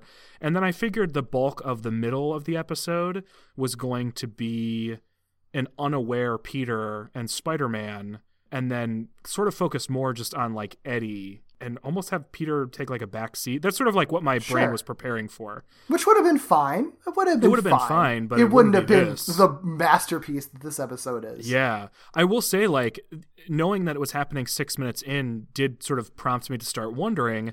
And then when we started getting what we got, I was so, like, I was so confused. And I guess as we go through it, I'll explain, like, which parts kind of had me really, like, baffled isn't the right word, but just confused as to what I was supposed to be Mm-hmm. experiencing, which pays off in the end, by the way. pays Yeah. off big time. Yeah. No, this So episode I- takes you on a real journey for sure. threw me for a big loop. Yeah. Going from one I, one thing I recognized uh, very very much to something that was just totally totally off the wall. yep. So what happens is he, the, the the thing that we expect starts to happen. He's like, "There's a bell. I hit the bell. Oh, whoa! Vibrations hurt, hurt the symbiote. Oh, wonder where that's going to go with. Oh, it's my weakness. The symbiote even confirms, like, yeah, we don't like the vibrations. It's our weakness. Oh no. Oh wow. Okay, I guess he could just use that to rip it off. Nope. Instead, um, the symbiote's like, it doesn't matter because we're so closely bonded at this point. Nothing can split us apart. Split us I know. apart now. I love that the villain shit talk was like legit, where he was like, "That's not enough to stop me." Like Yeah. we hear that all the time, but like no, legitimately, like the sound waves will not be enough, buddy. Yeah, which again is is another brilliant thing because it's sort of like it's kind of a silly weakness for something so powerful, but it's like that's not that's its physical weakness, but its real strength is like its emotional strength, which Right. we'll learn very shortly as the symbiote starts uh, wrapping Peter and also itself into a black cocoon and attempts to fully take over his mind and it leads into like the best part of this episode which is like a battle to the center of the mind or battle in the center of the mind which is like I mean, I'm a sucker for that trope, like in anything. Like that's my favorite thing to see. It's my favorite thing, favorite thing to write. So like, this is my favorite episode of the of, of this season for sure. But it's just Well, like so. That was meta for me too. Like that added a layer of meta because I was like, I know that one of these two episodes is his favorite episode, and I don't know which one it is. Before we dive into that battle of the mind, I just want to put some praise on the uh, sequence of Venom actually like wrapping him up. I like that the camera's sort of like in the cor- like a different corner of the bell tower, so you sort of see it from a distance, um, not like a far distance, but just like some like a, a different part of the room, I guess. And then he just one by one shoots strands up at the ceiling until Peter's sort of like totally like strung up, and then he sort of does like a, a cocoon thing. It's sort of like this episode's like moment of old school horror movie. you know? Yeah, yeah, it's really well done. Yeah. I want to know what horror movies these guys watch. Oh yeah, that's true. I mean, because I feel like some of this stuff, it's got to be like uh, uh, inspired like directly from from Yeah. some stuff because you can kind of there. Th- this and the next episode both have like really kind of some some specific like horror vibes that I feel like are have to be in, like if they're not like an homage, like they're just definitely trying to riff on like the vibe and energy of like specific horror movies that they saw. I mean, that's the whole this is whole series so far, though. It's just like, absolutely littered with like True. horror, if not specific references, like you said, just in, like inspired moments. Um, and that there's just no way they're happening by accident. There's definitely a lot of like Cronenberg body horror stuff happening Yeah. throughout this whole show. Some like great. John Carpenter type stuff. Like Ugh. Definitely feel it. Yeah. I'm, I'm into it. okay, I will. I'm. I will start this part because this is where I thought the most. Uh, this is where I was the most in my head about what I was watching, and then I'm just gonna let you take over since it sounds like like this is this is uh, very much your thing. Um, and I'm very curious to hear what you have to say about it. Um, But when the internal struggle happened or started happening, it begins with almost like a nightmare, like an anxiety nightmare, where Uncle Ben is there, but Peter can't actually reach him. And he's like conscious of the fact that he's already lost Uncle Ben. So it's not like he's tricked into thinking Uncle Ben is there. He like knows Uncle Ben's already died and just can't reach him, which is, mm-hmm. you know, like I said, like an anxiety dream. But then what it turns into is like a pretty standard origin story. yeah. And when that happened, I was like, wait a second. like, hold up. Like, we're not doing an origin story 12 episodes in, especially one that we've all seen before. And I was like very worried when it started sure. because I was like, this is such a weird device to go down this road with. And that's where like the meta of knowing this was your favorite episode started like poking at my brain where I was like, if this is all going to be an origin flashback just to sort of like motivate him, surely this is not this is not the one because I didn't think that that would be something that you'd be like that's the greatest. Right, right. So like as far as my first time watching Headspace, that's where I was and I was like, okay, like trust the process.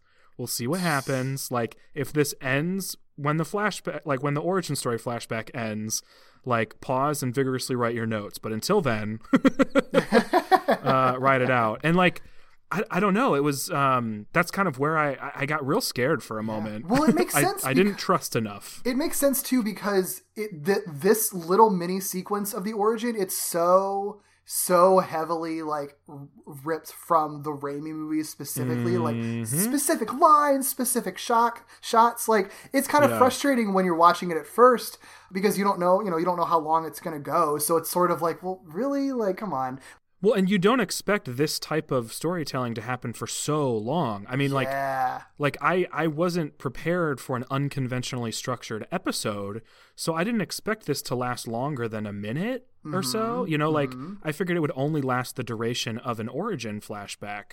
Um, so I certainly wasn't prepared for this to last even longer. So Yeah. yeah, I was. That's exactly how I was feeling. Where I was like, really, like you're just gonna animate the scenes we've already seen in other movies. Yeah, but I think that's what makes it kind of fascinating is because then they you, you don't realize it until afterwards that, that they're not quite like they're you're they're cutting around a lot of stuff. They're doing a mm-hmm. lot of they're doing a lot of like it's it's very condensed and and then and I didn't you don't even notice that like you're missing the great power great responsibility scene I feel like until after they revisit it. yeah, definitely not. Um, so and like so a lot of the stuff is is- it ends up being essentially played like out of order. But yeah, so when you're watching it, it's like, well, this is kind of lame and a little weird, but it works definitely. I think better on rewatch. But then I think you start to realize like as it's unraveling that they're not really they're not showing everything. They're cutting stuff in kind of artful ways. Like they'll like the way that uh that Peter like falls when he first learns to climb a wall, Yeah. and then immediately he has the web shooters and it's a scene where he's trying those out and then the spider-man costume just kind of like flows over him i love that kind of stuff Well, it also, I mean, it it it works for that reason, but it also works because it it's more than that. Like if you haven't gathered that already, like Yeah. this is much more than just the origin story, and I think that they accomplish what they do next by yes setting you up to be like you've seen this before, but let me just let me just uh remind you yeah, yeah. yeah and it's also like it, it also functions But I don't as- even think it's a reminder necessarily. I think it's the thing that you are so frequently telling me to trust, which is they know what you're thinking. So if Hmm. I am sitting there at home watching this thinking, I've seen this before, like what are you doing right now? Your advice to me is they know. Like they know that you are thinking that. Like so they have more in their in you know, in their back pocket. They know that you're thinking. It's not it's not just a reminder. It's a it's like a conscious effort to shape your thought process Yeah. so that when it gets twisted or shattered, there's a stronger effect. Yes, which I think there definitely is. Real, just real quick, like a little bit of trivia. Yeah. Crusher Hogan in this in this the, the wrestler in the sequence is Mm-hmm. uh, voiced by Jim Cummings. Oh, Yeah, like what a random like bit role to bring him in for.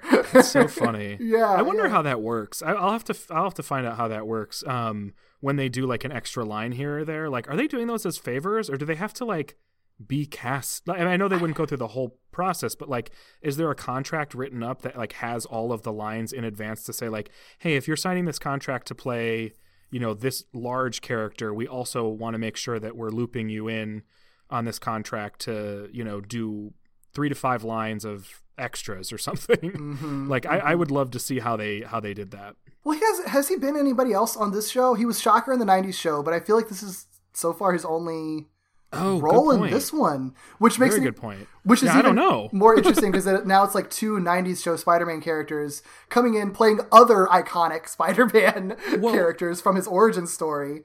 Okay, Um, without if if the answer is yes, without telling me who, does he play any main characters later? Uh, I don't remember if he Oh, does. So if he does, it's nobody that's what stands out to me. Okay. Hmm. going through my head of like main characters, I don't recall him paying anybody, which so, which makes it even weirder. So yeah, that is like, so strange then. Well, then maybe it's I mean maybe it's even bigger than that, right? Maybe it's uh sign on for this big role here and then within the studio we also want you to I don't I don't know. oh, it could be, yeah, it could be, or he did Or it could be that they're all just yeah, they're all just buds. Yeah, I wouldn't be surprised. But anyway, so yeah, so we go through the basic origin story, um, and we basically get to the point where the the typical point where Peter realize Spider Man realizes that um, the person who killed Uncle Ben was the guy he let go at the wrestling match, as we've seen before, um, and that's pretty much where the origin stops. Yeah. So that then, so th- we've realized, which is it's, this. This is this is like the big turn of uh, of the sequence is like the symbiote starts to come in and kind of narrate, and Yeah. essentially we realize that this isn't like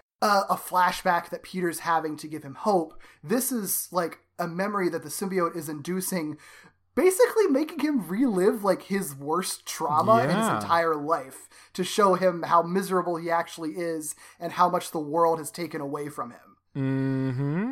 Yeah, he's, you know, the symbiote is trying to replace memories and sort of incept emotions that weren't necessarily there before or in the way that they are. You know, Yeah, It's yeah, really, like so sinister. it's sinister. but what it does is it, it it shows us on the screen the types of things that the symbiote does that we can only kind of trust that it does. You know, like yeah, when we even when we get the the monologue the internal monologue in two different voices there's still like a lot of trust there where you're just sort of like oh, okay that's a different voice so like it's happening but they never show how and this is kind of a how this is sort of like let us show you what it does inside your brain yeah. Like it, when it, you're not looking it makes yeah, like it basically takes memories that are technically real and authentic and like emotions that you were feeling, but like heightening all the wrong ones and like putting the wrong context on them. So it's like this thing that has fueled Peter for such a long time that's given him like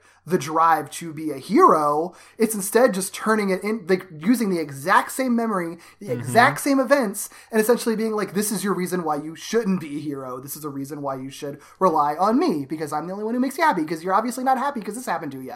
yeah it makes it makes the symbiote's access to your mind way more terrifying than i think it's ever really been a- at, least in, in anything i've read or watched way more terrifying than i've been shown thus far because you know it's it's terrifying because it has access to your your relationships and your knowledge and it's always sort of wielded in a now i know all of your secrets which is certainly threatening but this is very different than that. This is not just i have access and i can use it externally. This is i have access and i can i can reprogram you.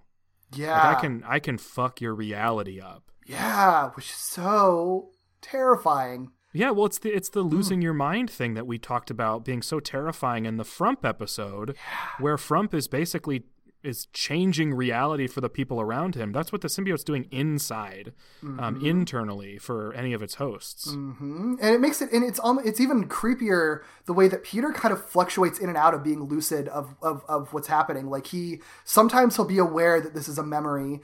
Other times he he is just living he's just like playing Yeah. out the memory and acting it out and it's just like the the the thing that was that really struck out to me is at the beginning of it well, first of all, we kind of see how much like guilt he puts like on the whole Uncle Ben situation, Mm-hmm. just being on um on him becoming Spider Man in the first place, like getting the spider bite, because he's just sort of like, if I don't get bit by the spider, nothing bad will ever happen in my life. Everything will be fine.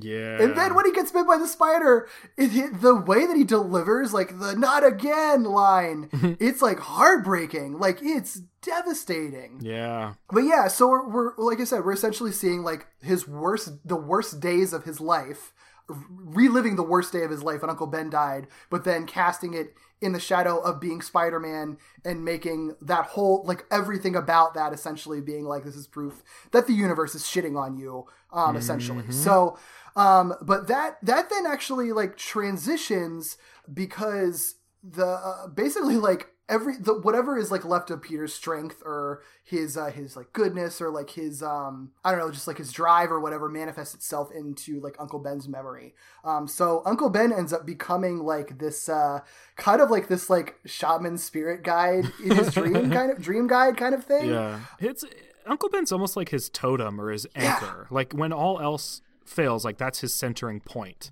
Yeah, it's real cool because we we transition into the missing scene that we didn't get that basically like removed all the context from from Spider-Man's origin story. We finally revisit the scene in the car where Uncle Ben does relay the whole "with great power comes great responsibility" speech, um, which Ed, Ed Asner does like delivers all that really well. By the way, that whole the Yeah. whole scene's really well done. Um, it's it's what we saw like in the movies, but it's just like it's tweaked a little bit um, but it's sort of like now re-giving context to why his origin story is ultimately a hopeful one and not just a tragic one. Mm-hmm. Of course, like Venom uh, or the Venom symbiote, like in the Black Spider-Man form, uh, pops into the car and starts also talking to them. I love all this stuff because it's all just like conversations between like like spiritual entities, essentially, just like manifested in his mind. Consciousnesses. Yeah, these different consciousnesses just talking about Peter. He pops in and is sort of like none of this like matters. Like, yeah, oh, that's all real nice, really nice words, but they don't mean anything. Um, you, we still lost Uncle Ben, no matter what uplifting things he told us. And oh my god, I love this so much. The Uncle Ben manifestation says like he did, not you, but that's not the point.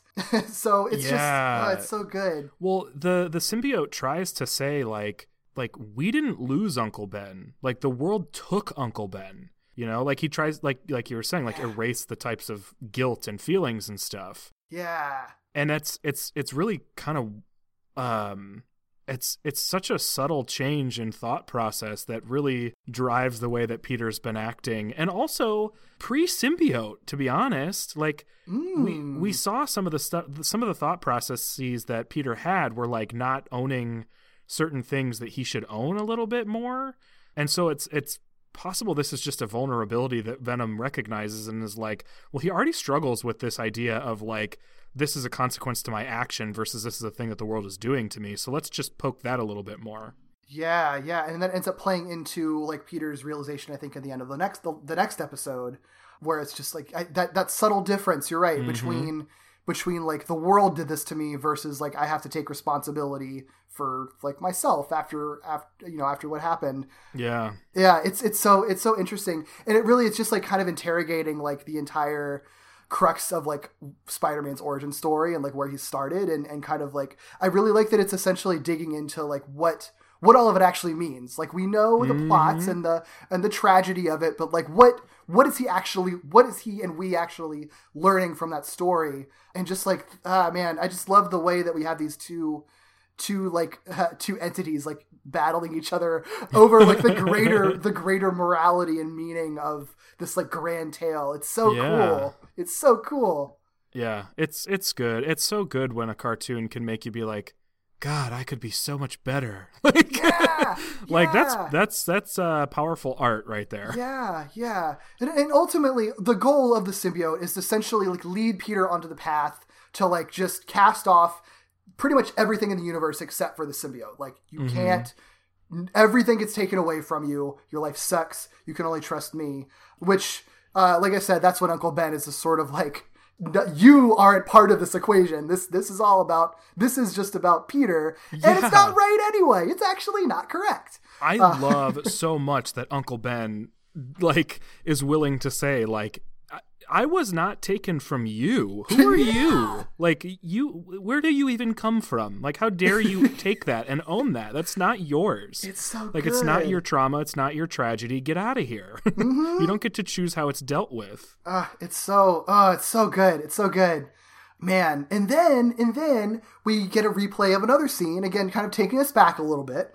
This is when we get to like the continuation of Peter confronting the carjacker that killed Uncle Ben. And oh, this is so good because this is where it actually deviates from the Spider-Man movie that it was riffing so much on. Um, because that was one I talk about it a lot actually in the Spider-Man 3 video that I had, but one problem that I had with the original Spider-Man movie was like the the kind of awkwardness of like the carjacker just dying like when Peter confronts Yeah. him like I know why they did it. He saw Peter's face, blah blah blah. He would know his identity or whatever. But he like trips and falls and dies, and Peter can't save him, and it kind of there's some weirdness with that. This this this scene completely flips that. It actually makes that kind of like the point where Peter solidifies himself as like a hero, like where he actually fully embraces his responsibility and really internalizes Uncle Ben's words, like for real, mm-hmm. because he wants to take his vengeance, which the symbiote's like, yeah, okay, like obviously you proved my point, and Uncle Ben's like, oh, hold up for a second, see what he actually does. So, um, I know I love that so much. it's so good. what does he say like uh he, he's almost sarcastic if not like definitely sarcastic where he's like go ahead watch him get his vengeance like see what that actually means ah, it's so good. So Peter does um he throws the carjacker out the window, but then catches him with his web line, and he's like, I should avenge you, but Uncle Ben wouldn't approve. With great power comes great responsibility. which means they included both versions of the phrase. Uncle ben they used uncle ben to to do the full like with great power must come great responsibility. And then they uh they managed to uh, please everybody by also putting in the the shortened version of just with great power comes great responsibility.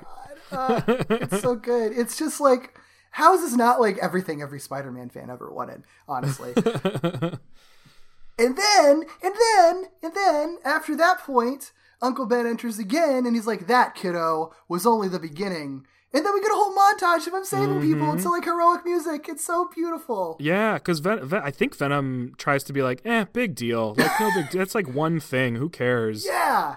And then, yeah, just the montages.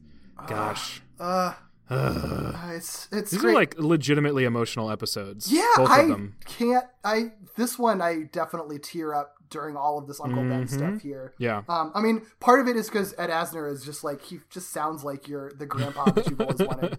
But Yeah. oh man, it's so good. But yeah, the, here- there's a montage of, of Spider-Man saving people, which is great.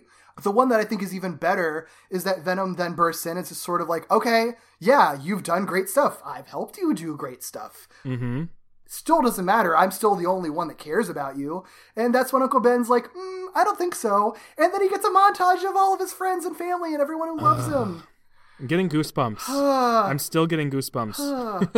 just thinking about it. We're not even watching it.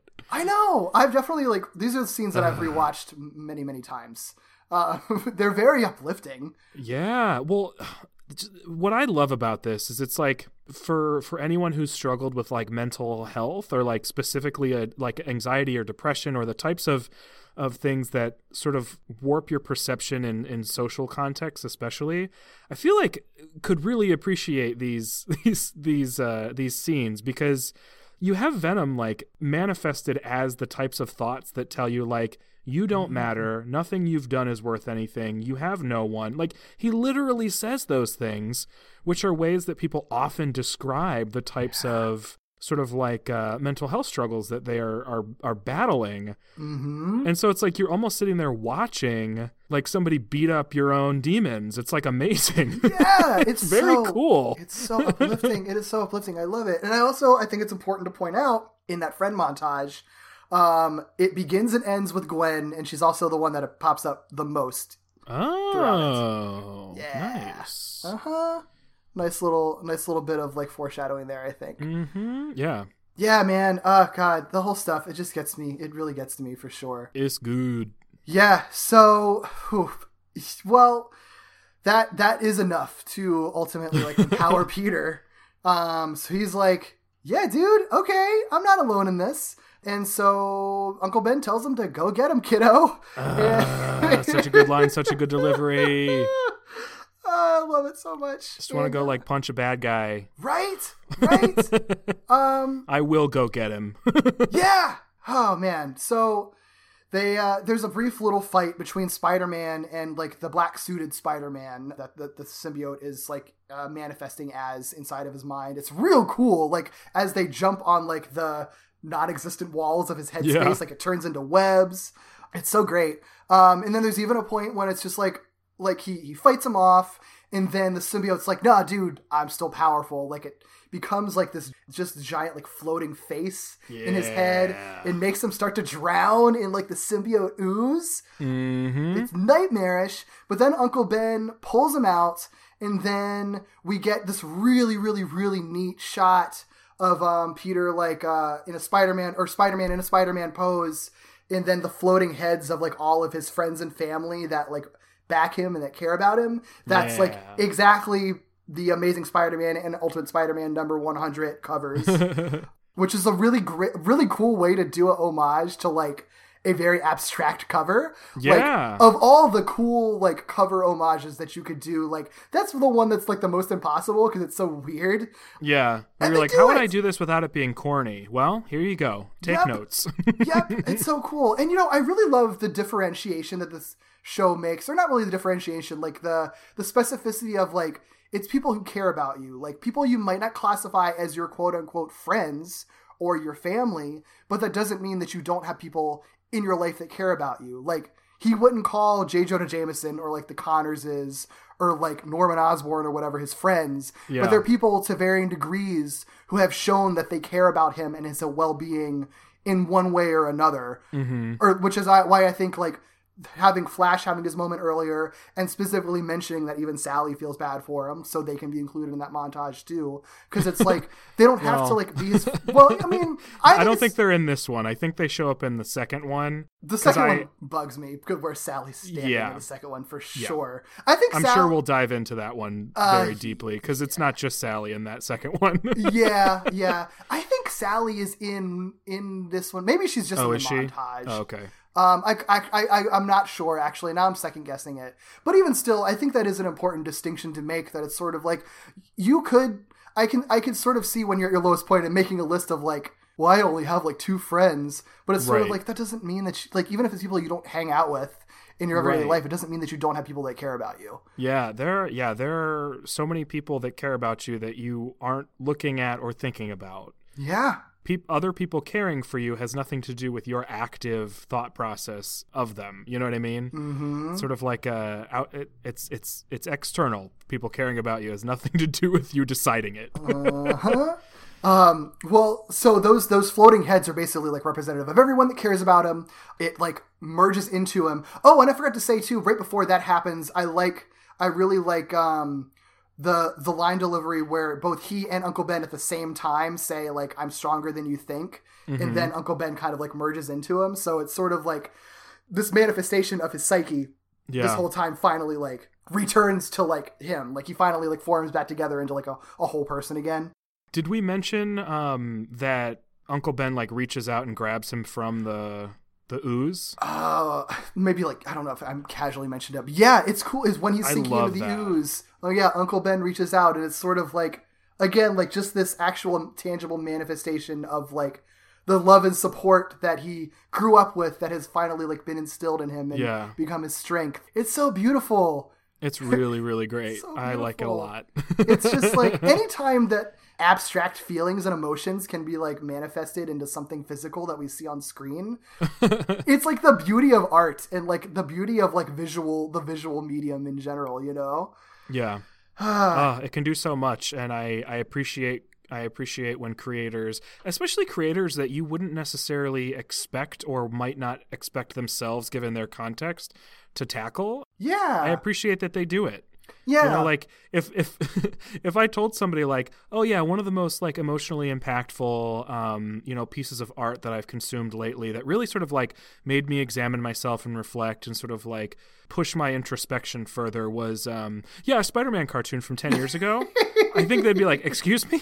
yeah. But that that's all true, you know, like it, it's it's the type of episode that I mean, just personally speaking, like really affected me and was like I I feel like I have a lot to think about. Like, like I feel like that's what the episode does. Same. I think that's why it hit me so hard when I watched it the first time, and and anytime I rewatch it, because it's like a nice like reminder of like. mm, Don't maybe don't uh don't don't dwell so much on those terrible thoughts that you have, you know. Um, and it's really it's really like inspiring for me too because I will I think knowing other, a lot of other Greg Weisman stuff, I think like his strong suit has always been like he writes great plots he plots things amazingly and he's a really like deep thinker about things he writes amazing characters and great ensembles but i wouldn't necessarily call him like a super highly emotional writer mm-hmm. except for this episode because this episode proves that wrong because he obviously can do emotional things and really fully understands like feelings and human emotion Yeah. extremely well and i'm like okay i was this is like not necessarily ability; it's just preference.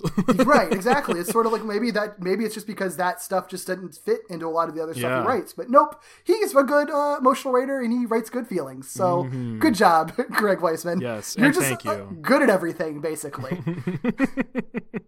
Oh, it's really, it's really, really great. Mm-hmm.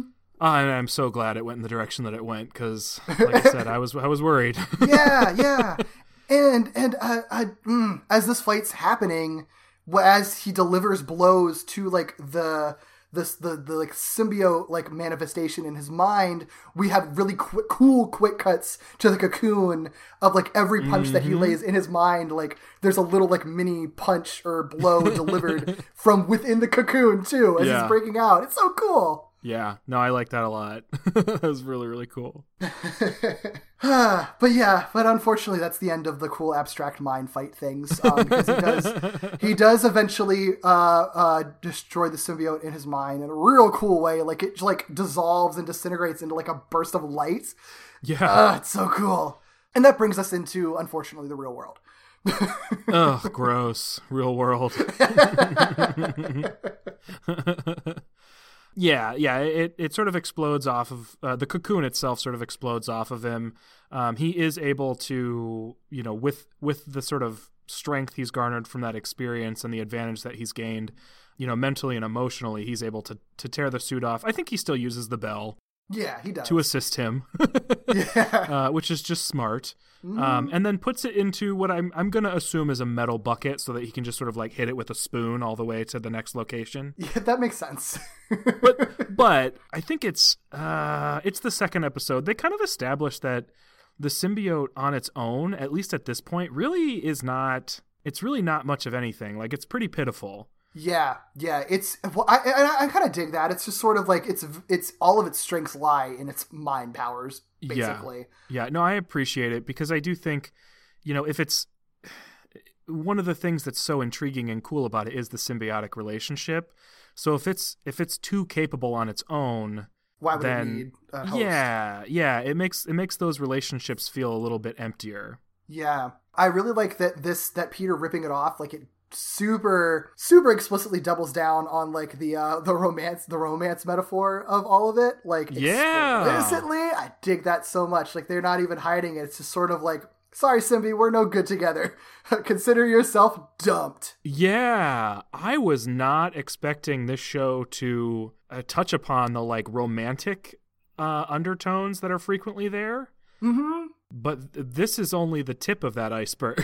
yeah yeah so good for them. I mean, they really touched on so many different things with with the symbiote. I mean, they touched on how it's sort of addictive in a sense. They touched on sort of the mental health component of it. They touch on the like romantic or at least sort of like almost carnal relationship that you could have to it.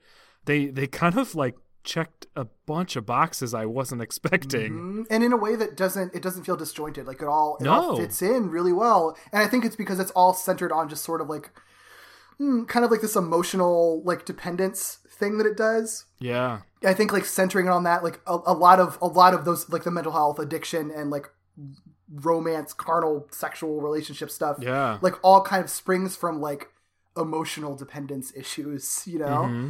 Which is just uh, it's so it's so well done. They just have such a such a great understanding of like what the symbiote at is at its at its core. Because the horror Yeah. of it all is also really well done too. Yeah, it's oh, it's so good. It's so funny. It's so in contrast with I think I think it was like a 2003 comic that I read that was like a, a Venom comic that was supposed to be like very inspired by John Carpenter's The Thing. Sure. And it's like a cool comic, but it has like almost nothing to do with Venom because it's just sort of like this this monster like in the Arctic and you're like, "Oh, you know, it's cool, but like none of this. It has none of this." yeah, yeah. Uh, it's just sort of like a body possession thing, and, and this could could not be further from just a body possession thing. Definitely. so uh, after Spidey gets it in that metal bucket, he does um, he does go to Doctor Connors' lab with the symbiote, and uh, so he's confronted by Eddie, who we can kind of see what his mindset is because Yeah. actually this is actually kind of interesting because it, it's it's a really really close like connection to what peter was going through because the symbiote was trying to make peter believe that the universe was pretty much out to get out to get him. No one no one cared about him. And we see eddie explicitly be like i'm gonna pack up my things. So the connors what does he say? His connors don't want to see him beaten. Like the connors were out to get him by firing him um, Yeah, is what his like mindset that. is which you know which is exactly what the symbiote would, would, want from a person Mhm. Yeah, Eddie exhibits all the sort of things that the symbiote would would be very easily able to take advantage of. hmm I also theorize too uh, that there's like a couple of moments early in the episode when he's confronting like black t-shirted Peter, Yep. where like he'll bump into it and the symbiote kind of reacts, and I think that that was meant to be like the symbiote first recognizing Getting a taste. getting a taste of Eddie's rage. Yeah, Yeah, no, I, I I like that a lot. I don't know. I mean, they they don't really ever explicitly explore that, but I I very much like fitting that into this story. hmm I like that a lot. Yeah, It sort of changes the way that the suit interacts with the world once it's once it's paired up with somebody. Yeah, that's so true. That's so true. And, and it also kind of plays into what we realize about the suit in the next episode that it was sort of like Eddie really was kind of its uh, sloppy seconds, essentially. Like it was just sort of like always had its eye on there to be like, you're my safety. You're my safety. this doesn't work out. Yeah. yup. yeah, so Eddie is there just to sort of angstily pack up his stuff. Like you said, doesn't want the Connors to see him lose or whatever. And he runs into Spider Man attempting to return the symbiote. And initially, he's like happy about this because. As far as he's understood it so far, the reason he lost his job is because the alien life form was stolen. So if it's back, you know, reasonable to assume that maybe he'll get his job back mm-hmm. but quickly learns that that is not what Spider-Man is there to do. Spider-Man is returning it to its little containment cell and then turning the temperature all the way down, I guess. I guess so. Clearly he didn't read that 2003 Venom title that I read. the cold won't do it. Literally, like the, it's like the two things that the symbiote's known for: sound and fire. And Yeah. you chose the opposite of one of those things. Okay. it's probably silent in that containment cell too. I know, right? Like, God, Peter, you gotta have. Well, always, you get such an like an uplifting, in, inspirational moment. You got to do one kind of mildly dumb thing at some point, of course. Yeah, yeah. He doesn't know. Well, I mean, symbiote's not like out there trying to share its weaknesses. I mean, it confirmed True. one, but True. Yeah. There's no way. There's would no Peter way. know? know. yeah. but yeah. So he's he's initially happy and then realizes that you know Spider-Man's trying to destroy it and gets pissed.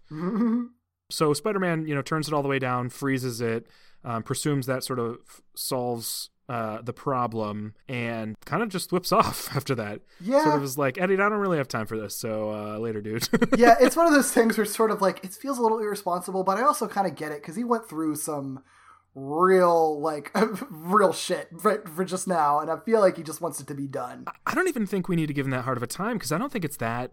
I don't think it's that irresponsible. As far as he understands it, the only reason it got out is because Hmm. Felicia, or I guess Black Cat, um, tried to steal it. You know That's what I true. mean? Like, there's no reason to believe that that containment cell won't work. That's true.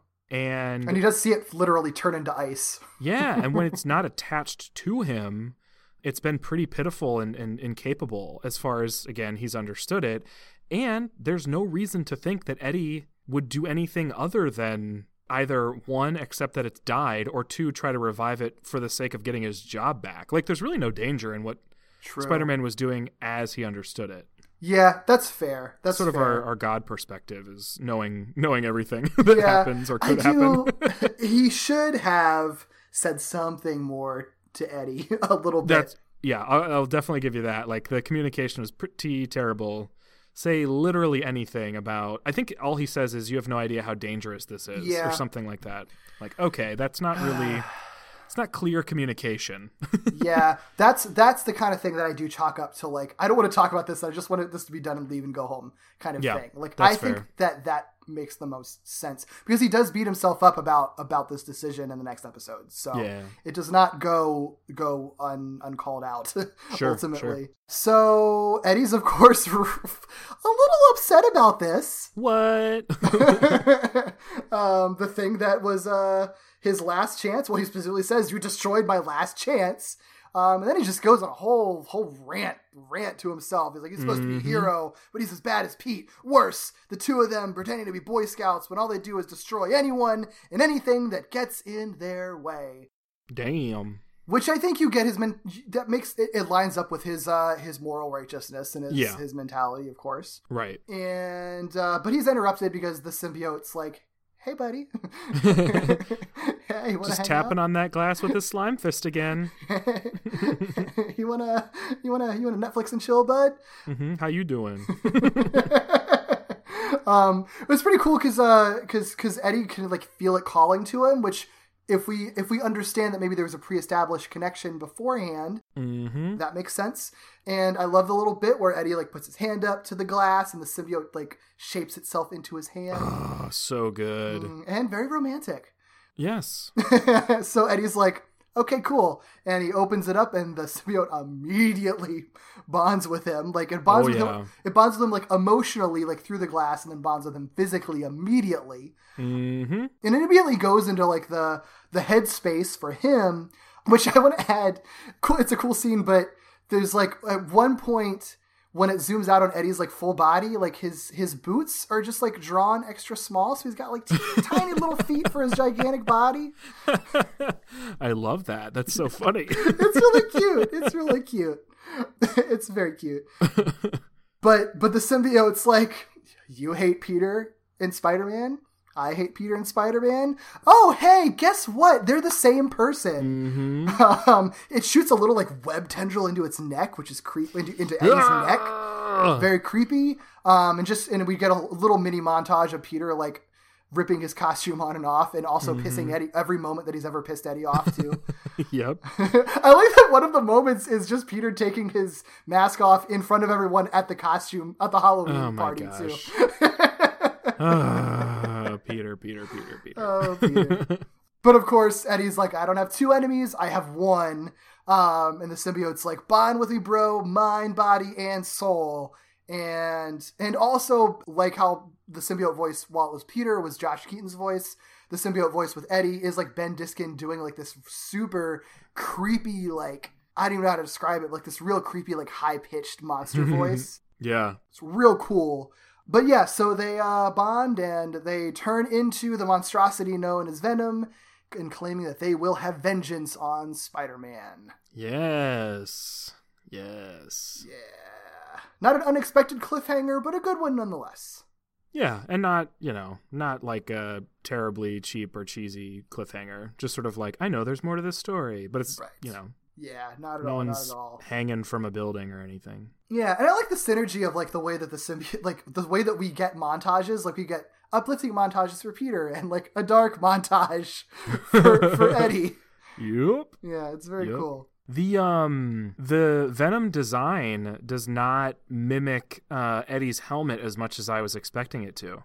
Yeah, it was interesting when you pointed that out because I was just like, that would have been a cool thing for them to do. But yeah, you're right. It doesn't really. Yeah. it's not very. It's not. as- It's not like circular enough. I guess. Yeah, well, and his visor on his motorcycle helmet is like shaped like a venom mouth. Yeah. Like, I mean, I like the design that they chose a lot, hmm but uh, I just was I was really surprised. I was like, wait a second, that's not that's not his helmet.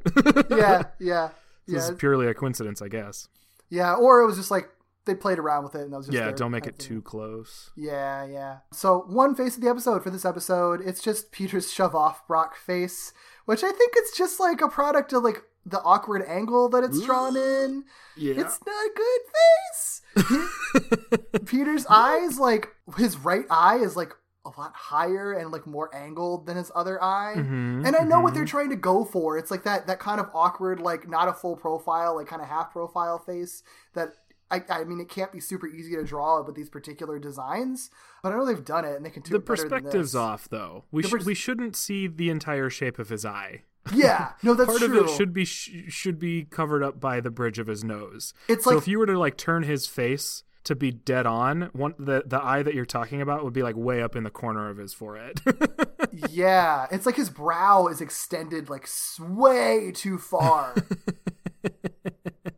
it's funny though. yeah, it's very funny. Uh, I'd Oh, be it. scared if uh, if that face threw me up against a wall. yep, yep. oh boy, Oh, what a good one! I know. God, I love this episode so much. Very very good. And you know what's funny? I remember I, it was my favorite when I watched it. I was just like, okay, I love this. This is my favorite one.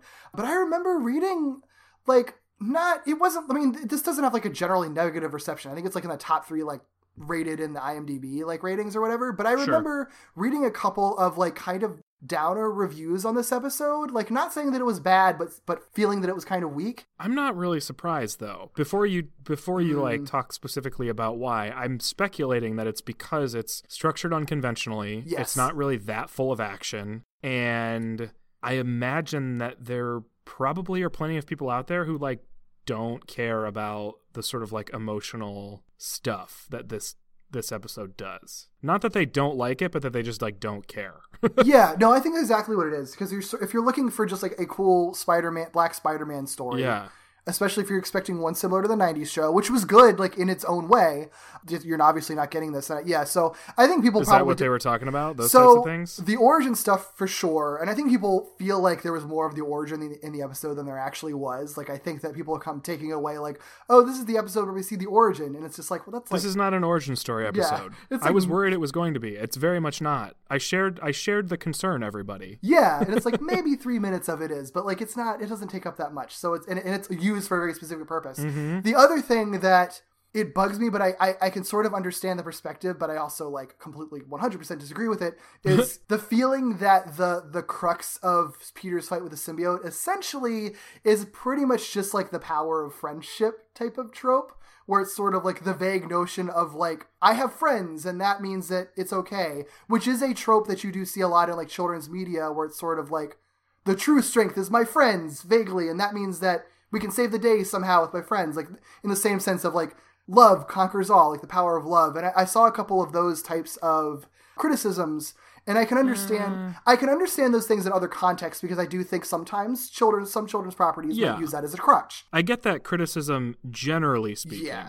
But like like any trope, like just because it's a trope and is used a lot doesn't mean that it's like inherently bad. And I think that what's really genius about this episode and what's made me love it the more that I've thought about it is that it essentially constructs a situation where like that is like the only logical solution and that actually like heavily plays into all of the themes that the show is set up like from the beginning. Yeah, they've been building up to it this whole time. Yeah, it's not just like a like a Deus Ex Machina thing. It's not just like out of nowhere like Peter's strengthened by the power of friendship. It's just like Peter has to learn that people care about him and it is important to recognize that and that using the strength of the people around him that care about him like to like help him get through this struggle. Like that's Yeah. ultimately the point. That and I don't feel like this episode misleads us into thinking that the power of friendship has given him new strength or new Right. power. Right. It's basically lifted him back up to a place that he needs to be, which is like a normal baseline place. Right. the the hold that that the symbiote has over him has nothing to do with well very rarely I should say has to do with it physically restraining him. Mm-hmm. So that wasn't really what he was overcoming was like a physical barrier. Right. Yeah. So yeah, I get I get that I get being on high alert for that trope. Um, I just don't think it really applies here. I agree. And it was just it's just one of those things where it's like like I said, I don't think that that's the general consensus, but I think that those are there. I saw them in a couple, a few different places, like back then, and it always kind of stuck with me because it and Yeah. it, it made me kind of question. I was just like, well, did I just like this episode because it's weird and not it's not actually good? And then I reevaluated, and it's like, no, it's actually really good. but anyway, that's my take that to the reviewer from 2008 that was Yeah. Spectacular Spider-Man. Yeah, fuck you, reviewer from 2008. I hope you changed your mind. yeah, hope your ears are itching. uh, Yeah, do you have these on Blu-ray or DVD? Both. Oh, okay. Um, I have the, well, I have the first season on on DVD because that was I got that when it first came out, and then I got the complete series set on Blu-ray. Gotcha. Yeah. Okay. All right, and now the season finale of Spectacular Spider-Man.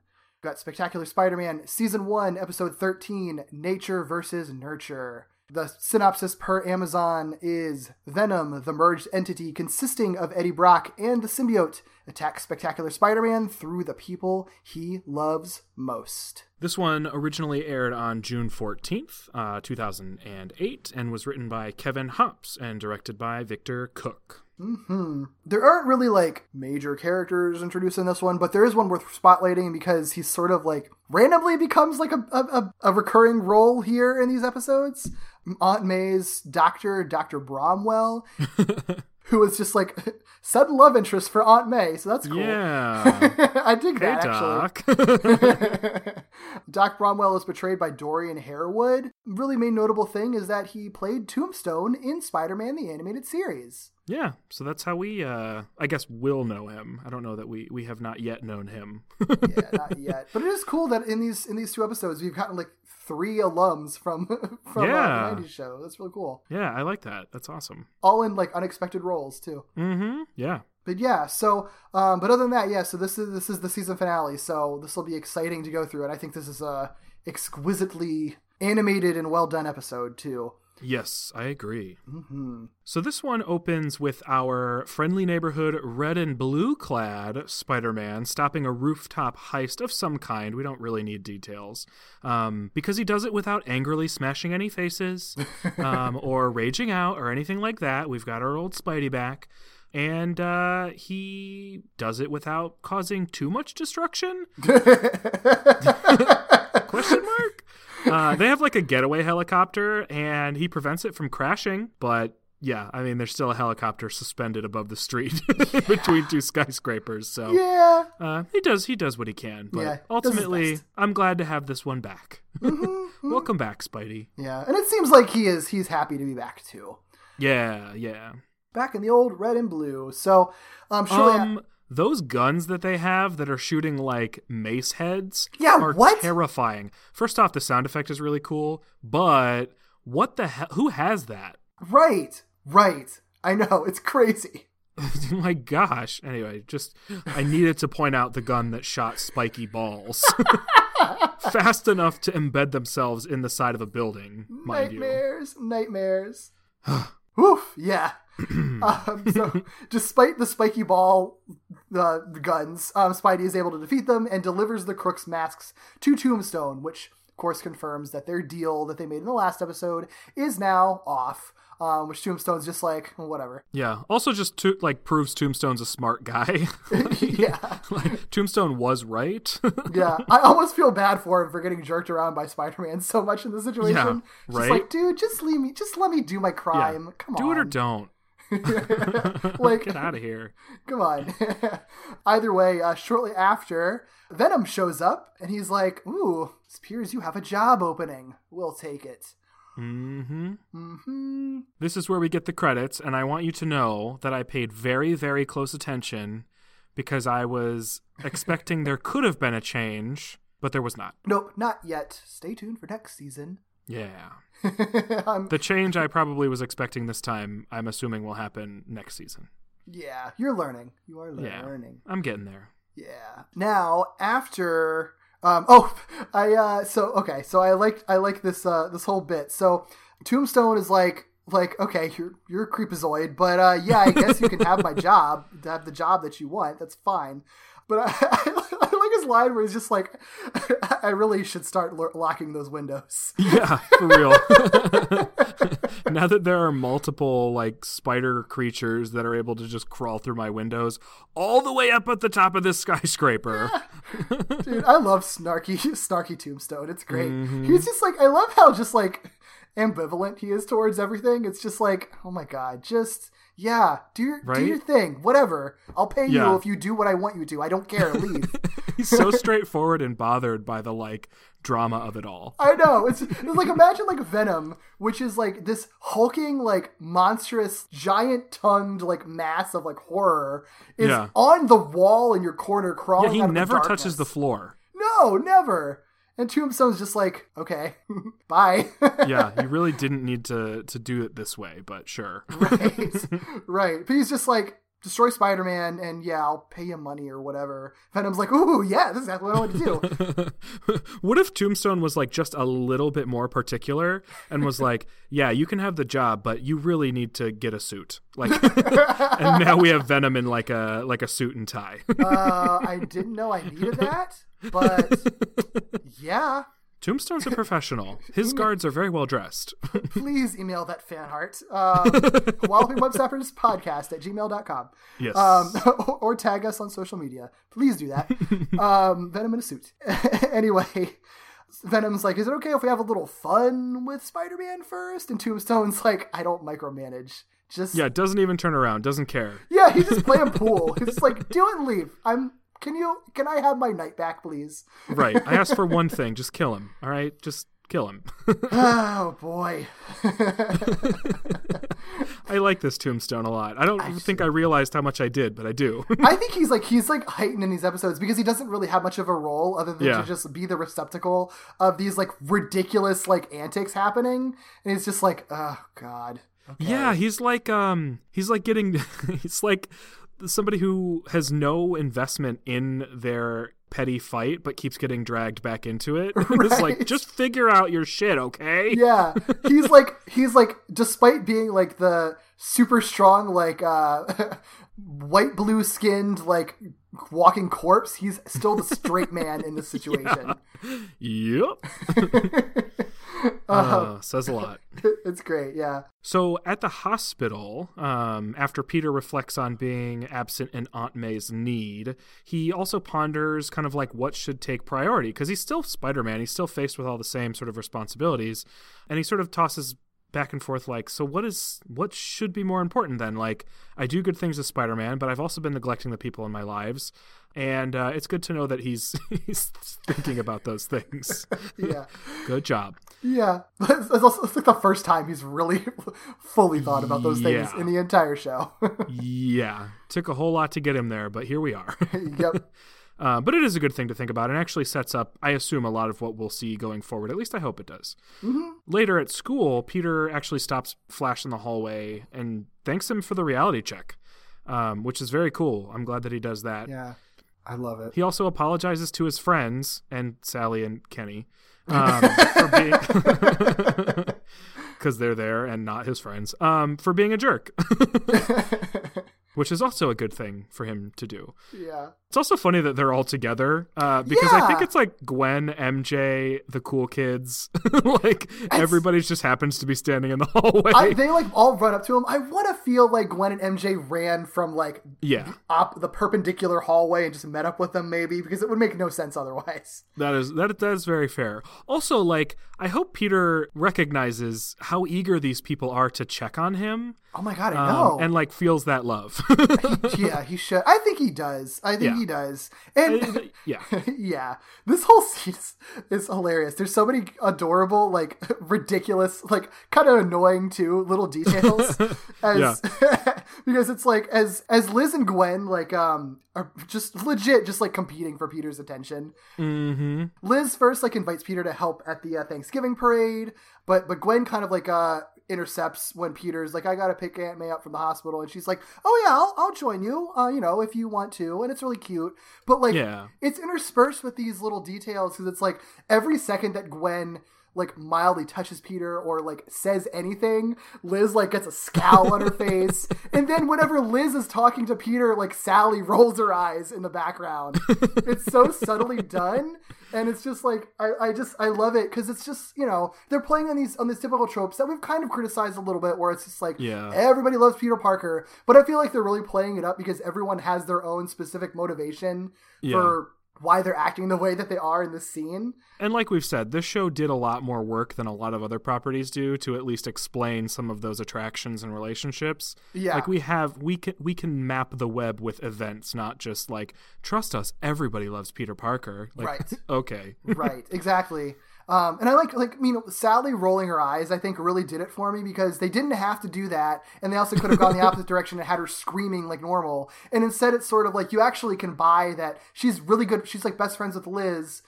And she also just has to kind of like reluctantly go with mm-hmm. Liz's like weird attraction to Peter. It's just like, oh my God, she's doing it again. Oh my God. Yeah.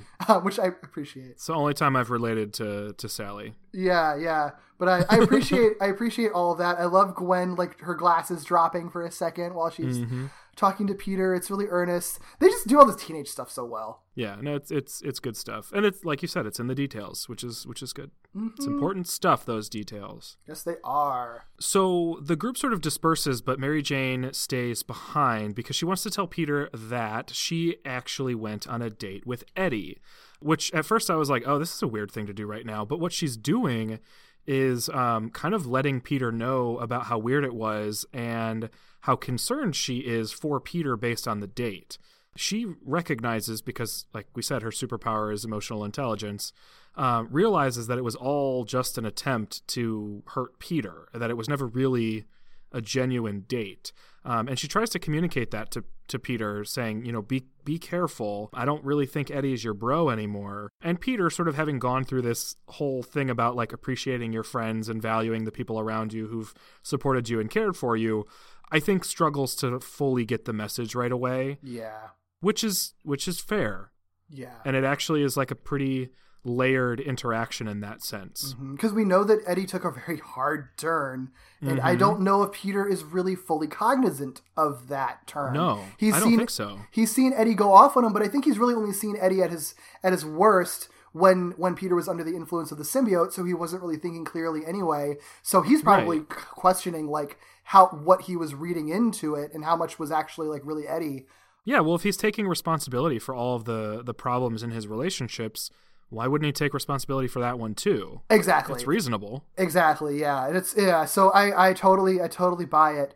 I will say it's another instance of Mary Jane like leading with the wrong fact, like the way that she uh went up to Peter and was like, "Aunt May had a heart attack, but she's fine." In this case, it's like, "I went on a date with Eddie." But it wasn't really a date. Like, you restructure the order that you tell people these things, Mary Jane. Strong communication, almost too direct. yeah, yeah, like you get it all in there, but just reorganize. yeah. it's funny. I didn't even really think about that. Although I guess I did because I was surprised she was saying it. like, hey, by the way, Peter, I went on a date with Eddie. Like, uh, Cool. My grandma's sweet. or not my grandma, my aunt. Oh my god, that was weird. so either way like with that in his head um, peter does like reach out to eddie which is i think like the first time he's actually done that the whole show so good on you peter you're learning unfortunately it's too late but he does call eddie to apologize venom suited eddie hangs up sort of halfway unsuits to be eddie um, in a really grotesque way that makes a great gif but, but he answers the phone and he's like kind of playing up that um he's he's kind of playing up his friendliness and being like oh no it's all cool we're good let's go hang out which peter buys uh, and he's Yeah. just like and the only reason that he doesn't immediately like ha- go to hang out with him is because he needs to be with aunt may of course Um, Right. so eddie already playing the sinister mind games Well, that's I mean that's the other massive danger of of having been a host to the symbiote is that it can fuck with you more and more with each person that it it bonds with. uh-huh Uh, especially if they're already connected to you. So, you know, the Venom symbiote basically knows everything Eddie knows about Peter Parker and all of his perceptions and all that sort of stuff, and knows all of the things that Peter did too. So, right what better way to manipulate a friendship than to uh, be the the symbiote slime that dresses them both. I what? There's also legit like, horror, horror movie music like throughout the stuff. It's it's real well done. There, there are a couple um, moments in this episode that are like like horror movie jump scares yes. for like no real reason other than humor. Yep. It's great. Um, so at the hospital, uh, we see Dr. Bromwell. He shares with Peter and Aunt May that she is a okay and that she can actually leave the hospital the next day. We learn that it's uh, Thanksgiving the next day, actually. Oh, And she's just like, oh, yay, I can finally prepare my turkey dinner. Thank goodness. And Peter's Mm-hmm. like, no, no, I'll do it. I'll do it. I'll give you a break. Um, which leads to like Gwen and, and, and Aunt May having a really great like look to each other. Like, uh huh. oh no. Because he even says like, "How hard could it be?" yeah, like, oh god. All right, dude. Peak oblivion. what a 16 year old thing to say. I Yeah. can prepare Thanksgiving dinner by myself. I've Uh-huh. never done it before, but it's easy. It's Yeah, just why not? I've seen the oven. yeah. Um, of course, we we cut to the kitchen where Peter is just failing miserably at everything. I don't know why. I every every single time I have watched this episode, I laugh so freaking hard at oh no, my yams. I don't know why, but like Peter Parker yelling "Oh no, my yams" is just like the funniest thing in the world. no, it's good. It's good because it could have been anything, but it's yams. yams. uh, yeah, no, I, I like that too. Mm-hmm. it's good, and you knew it was going to happen. You're like, oh, he's going to absolutely suck at this. yeah, yeah. And he references Romita's Pizza, which is a cool little, uh, cool little reference. oh yeah, yeah, I also really do want to try Thanksgiving with all the fixins pizza. Mm, do you though? Oh, I'm in. I'm very in. I would try it, but I'm wary. I mean, don't use tomato sauce. Use like gravy and mashed potatoes, and you're golden. Okay, okay. Gravy and mashed potatoes. Would cranberry sauce also be on it? I guess I I, could. I would. I would do Yeah. a cranberry drizzle. okay, I could do this. I could buy this. I could Mm-hmm. Yeah. buy this. Okay, let's do it. I it, I think it sounds delicious. I think the greatest advantage that Thanksgiving dinner has is that you can smash all of it together and it That's still true. tastes good. That's true. That's true. Hmm. I might try to make this Yeah, right. Okay. It'd be pin in that. perfect in deep dish style too. So Yeah. Oh, we're not far from Thanksgiving either. Okay. Hey. Put a pin in that for later. all right. we'll, we'll find out. yes. Well, the next day, as Peter is getting ready to web sling to the hospital, because as he says, I'm always late. Um, so he's he's going to web sling to the hospital to get there on time in order to retrieve Aunt May. Um, he actually finds the gene cleanser that he'd previously hidden under his desk, kind of like falls out from under the the drawer, and once again, sort of like ponders what that could do for him, both positively and negatively, um, considering sort of like that strain that being Spider-Man puts on just like everyday responsibilities and relationships. But before he can really even like finish that thought process or finish packing, a black web flies through the window, grabs him, and pulls him outside. yep. Yep. Yoink. he uh he pulled outside. He he luckily was dressed already like mostly dressed as Spider Man. He just has to put his mask on. Um, yeah. but Venom is of course like you don't need to do that. I know who we know who you are. Mm, and he emerges having been hiding in a tree because he's a little cutie patootie. I love the shot where it's just like looking up the like up at the tree and you Uh-huh. don't see anything other than Venom's smiling face. Like tee tee hee hee, I'm hiding in the tree. He is cute as shit in this episode. This whole sequence, actually, there's so many little like animation things and movements they add to him that are so. he's like he, he does little head shakes and stuff. He's so cute. He's so cute.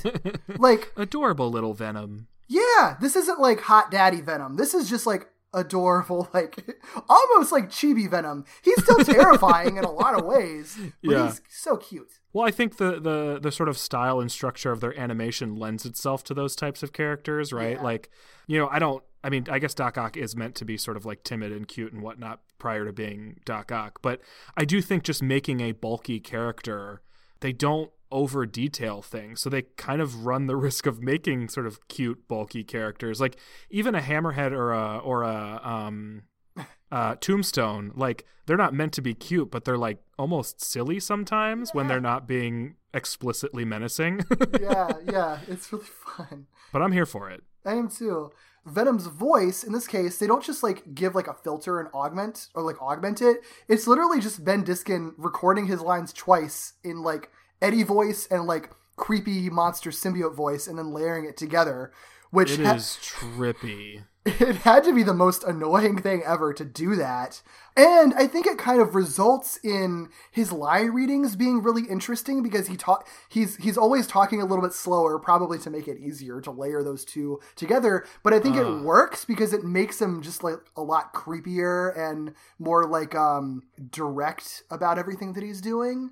It's Yeah. it's, it's an interesting choice. This is like this is a thing that I'll very infrequently say, but I I hate it, but it works so well. Yeah. Like I appreciate what they've done because I I, I hate it so much. like I I don't like listening to it because I'm like this is hurting my brain in a way that I know is kind of like intentionally meant to be unsettling. hmm hmm Yeah, I, and I do think that it it's it's especially unsettling at the start of it. I think that the the sort of um, misalignment of the first few lines he delivers is far greater than the lines he delivers later. Yeah. So they do sort of like bring the two voices together a little bit more as the episode goes on. So it gets it gets a little more bearable, but of course much less unsettling. So I can see why they sort of play with the the dimension of it. Yeah, exactly. Yeah, it makes a lot of sense. Yeah. So, like we said, uh, Venom, Venom reveals he knows Spider-Man's real identity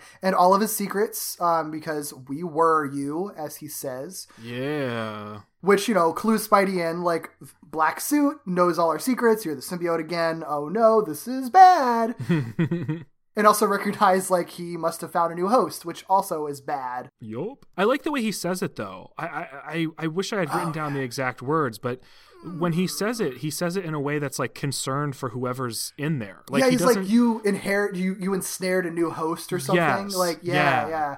it's not like he's saying like you found somebody else or whatever. Like the way yeah, it's it's very much like a um he's like horrified that someone else is going to have to go through it. Yeah, yeah. Which actually, and that tracks because his whole every every way that he interacts with Venom up until like towards the very end is very much just like I'm trying to get through to you. Like, don't Yup. let it do this. And it's and, and until he realizes like nobody's letting the symbiote do anything. Like this is this is what both of them want. Uh, yep. Uh oh. um, this is also, you know, the interaction where we get the actual name Venom because they do sort of explain how each each uh, villain is named. This is a villain that names himself. so rare for this show. But it's actually it's it's what we've heard before. Um, so I, I I guess why why break something that makes so much sense? Um, but he says, you know, we're poison to Peter Parker and to Spider Man. We're Venom. So Mm-hmm. why have somebody else name him when that's so perfectly packaged? Yeah, it would be kind of awkward. Like, like, wow, you seem like you're kind of poisonous to Spider-Man, venomous almost. Oh, now I want to see it though, just because it would be ridiculous. Norman Osborn just walks by. oh God! Except His secret talent is naming villains. Yeah, you'd have to say it like disparagingly, though. It's Yeah. just sort of like, I don't know, you're, Maybe uh, he steps on the on the symbiote a little bit and is disgusted. yeah, yeah. In any case, uh, we got our first little brawl between them. Spidey attempts to uh, to web up Venom, but um, um, well, for, before even that, Venom is just repeatedly punches Spider-Man in the face a bunch of times, and it is brutal. Oh, yup. But uh, but he does that. He crashes around a bunch of times. Um, eventually, Venom webs him up to a bunch of trash cans, um, and Spidey isn't able to get out. And then he and then he gets all up in his face, He's crawling all around him, getting up in his face, telling him that it's too early to destroy Spider-Man. He'd rather dismantle him. And he gives a little head shake when he does this, when he says "piece by piece," which is the most adorable thing ever. um, but what he means by that is targeting everyone that Peter Parker cares about. Right. Right, which is a terrifying thing to hear. Yeah. like, no, please just kill me, thanks. hmm Well, later we find that Spider Man has managed to escape Venom's webbing, probably because he was only attached to a bunch of trash cans, not to like the fence itself. And as he's uh, rushing through the city to check on Aunt May, because the first person he's going to think of, obviously, is like, I got to protect Aunt May. Um, if he's talking about people I care about. As he's swinging through the city, he runs into a large black spider web between two skyscrapers that spells out, Guess Who? How did he Which know is- that, that Spidey would be swinging in that I specific path? I don't know. That's not even my biggest issue with this because I, I like I like the web. I like the guess who thing, but guess who is a command, not a question. there does not need to be a question mark. and I don't know why I'm so bothered by that. Uh, wasn't that the name of the game? That wasn't that the game? That, guess who didn't that have a question mark on it too? The board game. Probably. I, I think it's a very, very this this could be an archaic rule that I'm just adhering to. Yeah, Uh, it's very commonplace to put a question mark at the end of a command to guess something. Yeah. Like when you say guess what, people usually put a question mark at the end of it, but you're not actually asking them anything. Well, because I, but I think I think it's just the. Sh- I think what the implication is is you're you're it's essentially shortening ask asking can you guess who question mark. yeah. I think is what the question is. But but I mean you're right. The like the literal words are a command. Yeah. But I think the reason that it, that it can feasibly function as a as a as a question in our fluid language that is English is that it's essentially it is technically asking can you guess who. Mm-hmm. Yeah. Anyway. I'm holding on to this rule forever until I die. All right. It's like that and like the Oxford comma. Oh, very pro Oxford comma. Me too. You heard it here. This podcast pro Oxford comma. cool, cool. Oh no, everyone's gonna unsubscribe now. Well, they're wrong. Anyway, at the hospital, this is where we get our first like jump scare. yep. Because we're expecting expecting Venom to jump out at uh, at Aunt May, and instead it's actually Doctor Bromwell, who is even like, "Oh, I shouldn't scare my my favorite heart patient." like, don't rip open a curtain in the hospital, dude. What are Uh-huh. you doing? Yup. Yup. Either way, he uh, he notices a bouquet of flowers that Aunt May has. At first, asks her like if it's a boyfriend, and Aunt May has a really cute little blush that she gives. She's hmm like, no, of course not. Um, and she's pretty sure that it's Peter, but then she's like, it's weird that it's signed Guess Who. Yeah. Um, until which we uh we then see Venom peeking through the window. Oh, being a creep. Being Uh-huh. a creep. Yeah, he's peeking through the window. Um, but before he can actually get into the hospital, which is his intention, he like reaches for the for the. I don't know how he would have been able to open the window from the outside. Yeah, anyway, tendrils, venom tendrils. Yeah. But before he can actually get into the hospital, Spider Man swings by, drop kicks him away from the window, and they exchange very many more serious blows before Venom goes back to the window and makes a second attempt. Spidey stops him again. They exchange more blows. These are like serious too. These are Mm-hmm. Like them slamming each other into buildings and like the concrete breaking.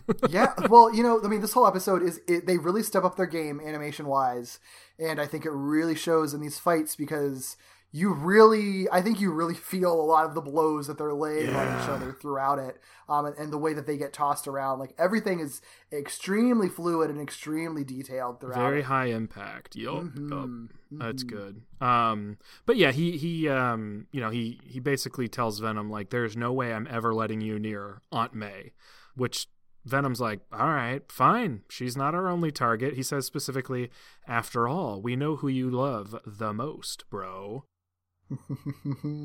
Which tips off Spidey as to the identity of Venom's new host Uh-huh. which really caught me off guard. I was not expecting for Peter to find that out so Yeah. soon.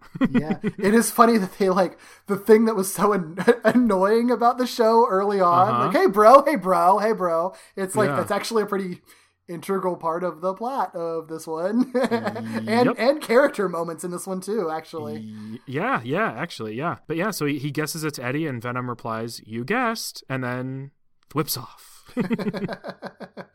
whew, boy. Oh, also because I asked this when um, we still had Black Suit Spidey, um, Venom's webs are in fact coming from the top of his hands. Yeah, very Um, explicitly. Yes, yes. Yeah, I dig it. I dig it. Um, I think it works. I think it works for him for Mm-hmm. sure. It's What like you? every web that he shoots is a punch.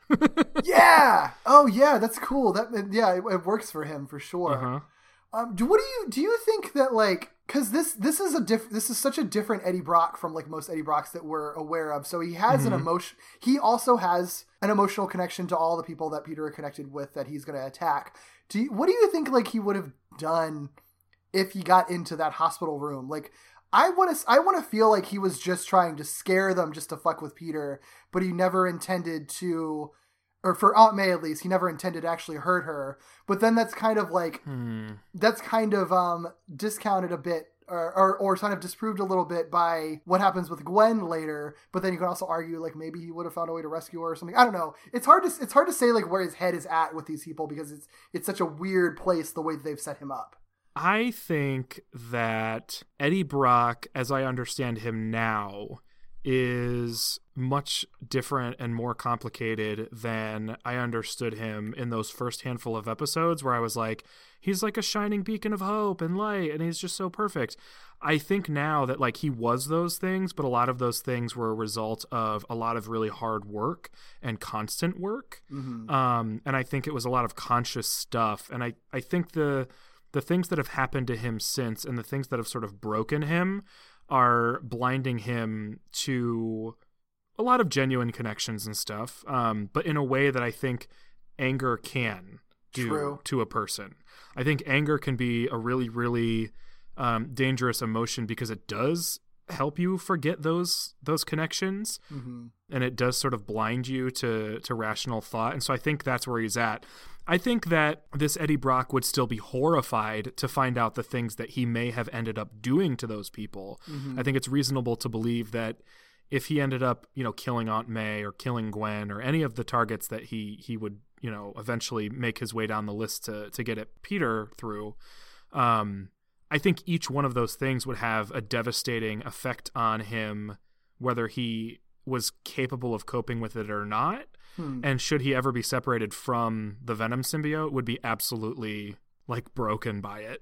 yeah, that's I think that makes a lot of sense. And I, I think he's he's he he for me to reconcile a lot of the things he does, I just have to believe that Eddie Brock is somebody who is in constant care of his own mental and emotional health. Mm-hmm. And when he doesn't take care of himself, that's that it, you know it throws things way out of balance for him. That makes sense. Like the symbiote's basically preventing him from having the ability to like check himself ever. So and so he's pretty much like permanently caught in that state of like passionate rage where like when you're when you are like when any any person is feeling like their most like heightened like anger and frustration and just like totally seeing red like you Yeah. will do terrible things um and he's like i feel like the symbiote's like kind of permanently trapping him in that state and and we already saw shades of that with his date and mary jane where he can Yeah. be so consumed by his rage where it's like he's in that case he wasn't out to hurt her necessarily but like he is stripped of like any ability to care the symbiote like takes that and just like multiplies it and also adds on these just like immense feelings of just like hatred and just like Yeah. and and also and also mere moral support superiority as we see later on right. that just makes him like incapable of like actually really seeing what he's doing beyond like just that blanket rage Right, right. Yeah, I th- I think Eddie Brock is in this in this series specifically just an absolutely absolutely fascinating, complicated, complex character. And we don't see a lot of it, but I think it I think it's one of those things where it has to be true for what we're seeing to make sense. he's definitely a little more of a victim to the symbiote in this than than he is in any other iteration i feel like too Yeah, and I think that's I think that that still works with him making choices. Like I think Oh, he's yeah. still making choices and he is definitely a victim. yeah Um for sure. right right makes a lot of sense Yeah. yeah I, I, um, I, I think I have to come full circle and, and, and love Eddie Brock again, despite all of his rage.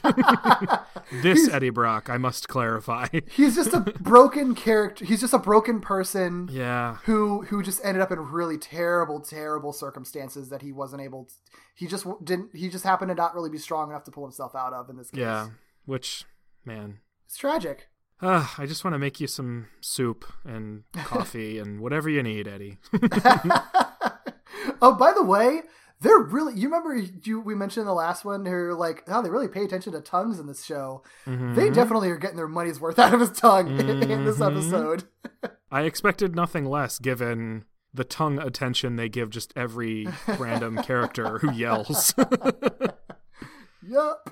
Mhm. Well, all right. So Spidey, of course, is attempting to kind of figure out um, who Eddie, Eddie specifically, would think that Mhm. Peter loves most. And of course, we we just got his the little realization that he went on a date with Mary Jane to get to him. So it actually makes a lot of sense that he would assume that it's Mary Jane. So he goes to the Thanksgiving Day parade to find Mary Jane. Um, instead, finding her spending time with Flash Thompson, uh, which he's like, ew.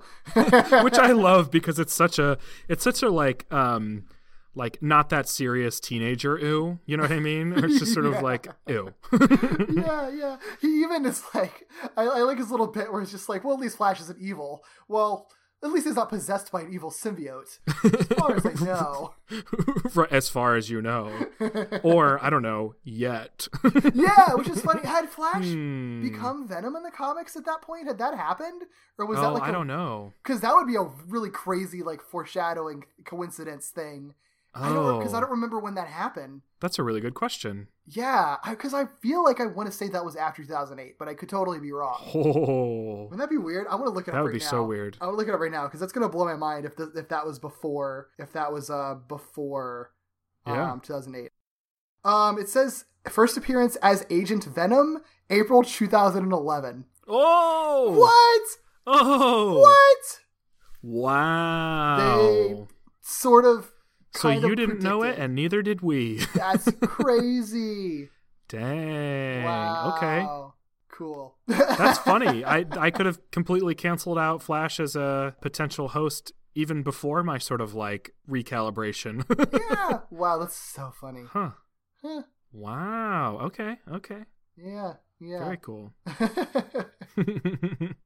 in any case, uh, Spidey decides he'll just kind of post up nearby to watch Mary Jane, um, assuming that his Spidey sense would uh, give him a warning if Venom would show up. we know what's gonna happen. Yep, we know better.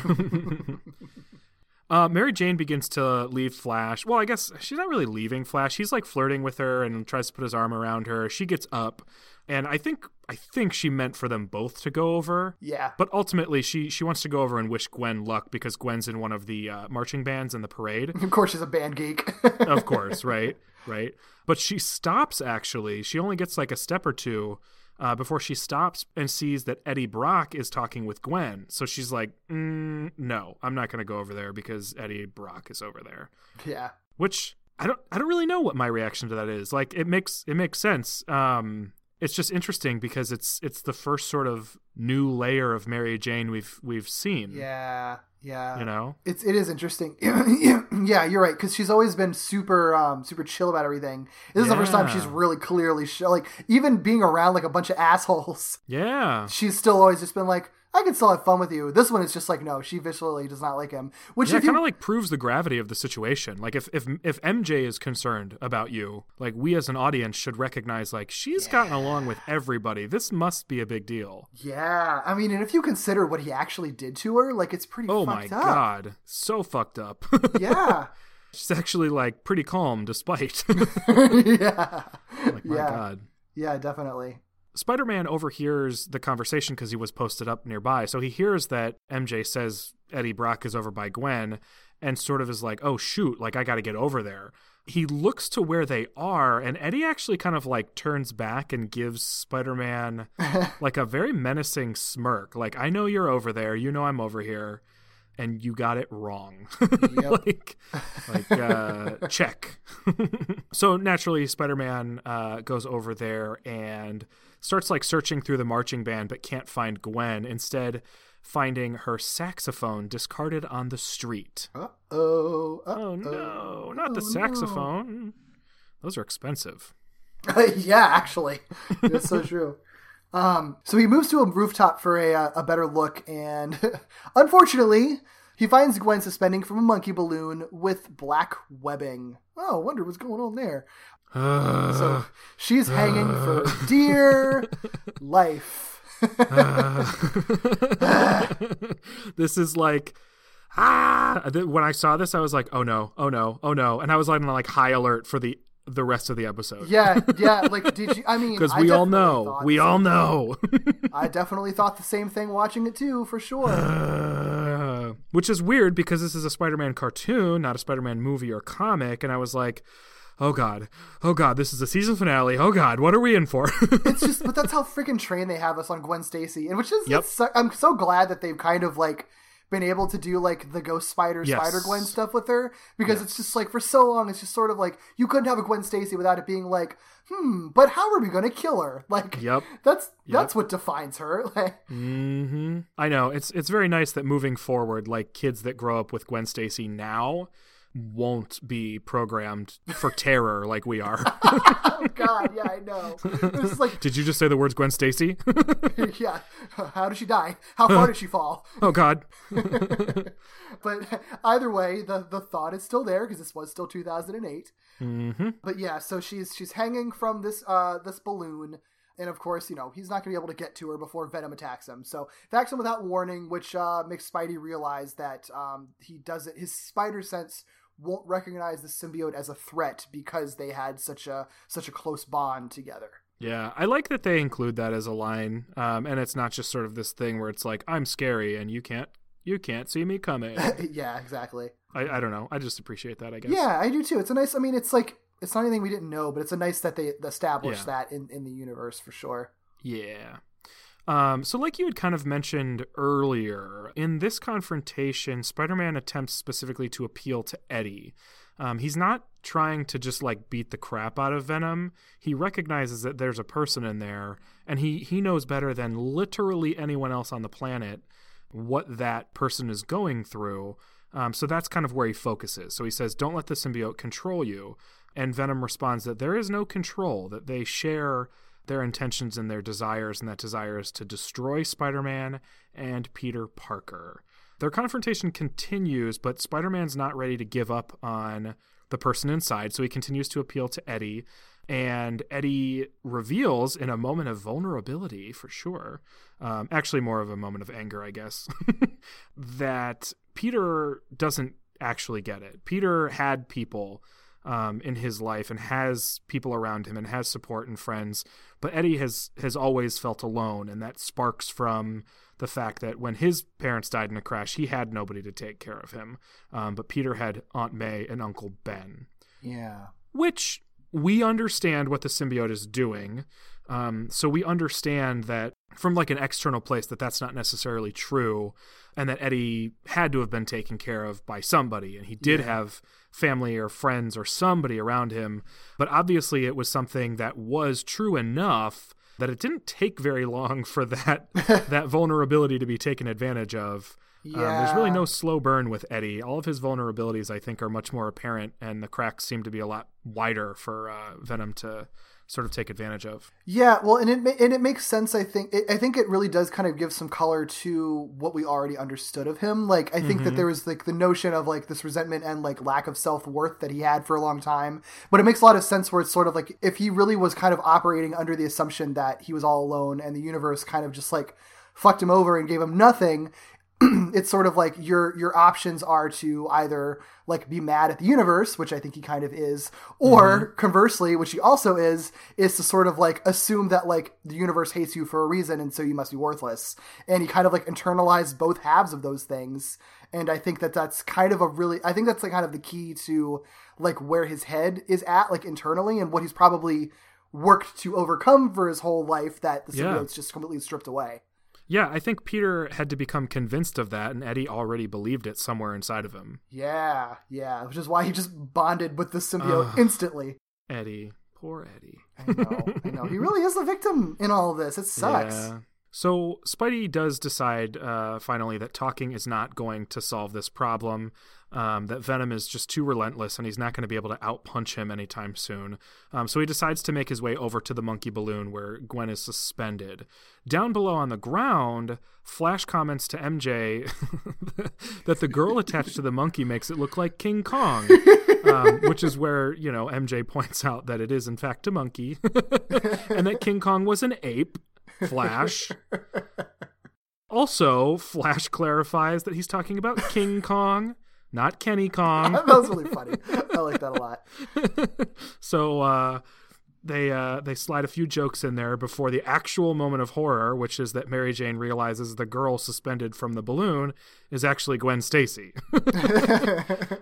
which I don't know why this this type of stuff freaks me out so much. hmm And I think I'm starting to realize that like what the pattern of the theme is. Okay. But like this sort of like I think my sort of my sort of visceral reaction is to situations where one person is made sort of a horrible victim in front of a crowd Huh. because like there are other pieces of media that do that like it happens a few times in harry potter and i i as a like kid and a teenager that always freaked me out so much Ooh, yeah.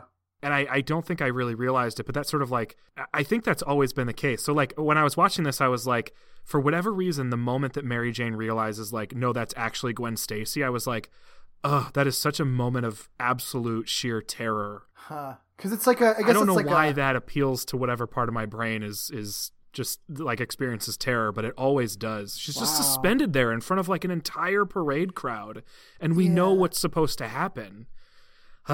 It's like a public humiliation thing, I guess, but like a weird like offshoot of that, where it's not exactly that. It's but it's still like so a lot much of worse. yeah, yeah. It's like a Well, lot of these like weird feelings that are sort of like similarly associated with it, but something a little bit different. It's kind of similar to the um, Liz Allan on the rail or on the uh, on the roller coaster. Mm-hmm. You know, she's in like a highly public place. There's a crowd. You know, Yeah. um, th- I guess maybe it is that helplessness that you were talking about with Liz Allan and the roller coaster. The fact that like you're wit- you're witness to something that you have absolutely no control over, and you know it's going to be horrible before it happens. Oh no, you're that's true. That's true. I was thinking more like like being like the person who's hanging there. It's it's the terror, but no, No. yeah, you're right. The terror No, from watching that being happen. the spectator or the witness. I mean, obviously, what's happening to the person is is the true horror of it all. But I think the the unique fear specifically is the the sort of like spectating that or like reflecting on on being a part of it, but not being able to to do anything. that makes well. I, guess- I think because it, it makes you essentially like come like fully realize like how completely powerless you are like as a human in your state like in the world like oh no i am just but this tiny speck on this planet who can witness this horror happen and Yeah. do literally nothing about it like i have Yeah. 100% powerless although this this this is, ends up being pretty empowering for the spectators i will say so I didn't know that at the time. that's true that's true you did not know that at the time so but maybe this Uh. maybe maybe the ending for this can be like therapeutic for you yeah, watch it over and over. We do have power. Not all is helpless. yeah. Okay. Okay. Yeah. So, um, so after MJ realizes that, they run over to the Midtown Mustangs balloon, where like all the cool kids are, um, and are and, And are walking the balloon, and, and Sally. Um, They keep trashing on you, Sally. I don't yeah. care. Uh, I think Kenny's there too, to be fair. So Sally Oh, and yeah, yeah, Kenny yeah. and all the cool kids. Uh, but Mary Jane um, is like, dudes, guys, ditch the balloon. Gwen's in trouble. Of course, Rand, being like a perfect human being, is like. Yep. Okay, and just like commands everyone to uh to go with him. Sally's Yep. like, Rand, if you if you go help another human being and show any semblance of empathy towards towards humanity, I will murder you. Um, just screaming, and Sally sucks. She does suck. At least Kenny just like goes with it. Yeah, Kenny. Yeah, Kenny doesn't Man. bother. yeah, They are in like a neck and neck competition for who sucks more. right. Because Sally expressed like sadness over Peter's situation. Kenny, we don't really know did, uh, but Kenny like drops everything to help the nerd girl, and Sally doesn't. So Yeah, yeah, uh, yeah. I don't know which one sucks more. I guess you could. I guess to be. I hate being fair to Sally because she sucks. but you don't have to be. I don't have to be, but I feel it. I feel that I do need to be. Is that they don't explain why Gwen is in trouble. They don't explain what the problem is yet. And for mm-hmm. Sally, it is their responsibility to be carrying this balloon as parade. And we see that when no one's carrying it, the balloon just floats off, which will be a major problem later because what's going to happen to that gigantic Macy's Day balloon when it just like eventually deflates and lands? Like it could Oh, kill yeah. people. It's Yeah. actually kind of an irresponsible thing to let go of the balloon. We understand as an audience in this context that they're being heroic, but she's like, uh, no, they asked us to do this. Bad things can happen. Like, I think you could argue that she's thinking a little bit responsibly about it and doesn't know that Gwen's life is literally in, in hanging in the balance here. All I'm hearing is that Sally is a balloon enthusiast, which makes me maybe hate her a little less. if I can have one thing that I can believe she's human about, that helps. So Okay, she's got. I guess and she's got school spirit. that's one one weight on the scale for uh, for Sally being the better better person. Just one. Just one. Uh, okay, Sally. Ah, the screaming did not help. Um, Nope. Um, either way, we get, we get. Oh god, I love this. A beautifully ironic moment where Venom is, of course, taunting Spider-Man, and Spidey's like, "Will you just shut up?" Webs his mouth, and then. Because his mouth is webbed, Venom's stomach turns into a giant mouth and continues Which- to talk to him. I love it especially because we know that Venom doesn't need to do that. The webbing doesn't work on Venom. So instead of just taking the, the webbing off of his mouth, which he could have done, he does this horrifying stomach mouth thing. yeah. Because immediately after that, he rips the webs off of his mouth, and they both talk at the same time. Uh huh. Uh, it's. It's so good. I love that. So after the the horrifying stomach mouth thing, Spider-Man does make it to the monkey balloon and actually tricks Venom pretty quickly into slashing a hole in the balloon that Gwen is suspended from, which Venom realizes very quickly is meant to create a slow descent as opposed to a plummeting fall. Um, it begins to work, except that Venom's like, mm, think again, dude. And at that moment, the black webbing snaps and Gwen plummets to the ground, and my heart jumps into my throat. I break into a cold sweat. But Spidey swings in and saves her. I'm sure they they know. Whew, in the clear, right? I'm good. I'm good to go. I can relax now. Oh god! Oh god! so rude so so rude this know. is the meta this is they use the meta for good so frequently but this time they use the meta for the meanest trick ever uh, because spider-man does save gwen He's swinging along with her, sort of holding on to him. But guess who swings by? Oh, it's Venom. Guess what he does? Oh, he clotheslines Spider Man. And guess who loses his grip of Gwen Stacy? Spider Man does. So she plummets to the ground again. And just as I'm managing to push my heart back into my chest, I choke on it, gasping. oh boy, oh my gosh. Traumatized. It's okay. Absolutely traumatized. It's okay though. It has a good. I mean, yeah, but it has a happy. It has a good ending. because she doesn't die, everyone. She doesn't she doesn't splat on the pavement. Oh god! because instead the Midtown Mustangs, um, who abandoned their Mustang balloon, got there in time to sort of grab the monkey's like the monkey balloon's paw and create sort of like a makeshift firefighter's net out of it. So they do catch they catch Gwen before she hits the ground. I love it. I love that they gave the the teens like uh, like all a collective like heroic moment for the season Yeah. finale. It's so great. Yeah, I, I would be happy to see more of that kind of stuff. I think it's really fun.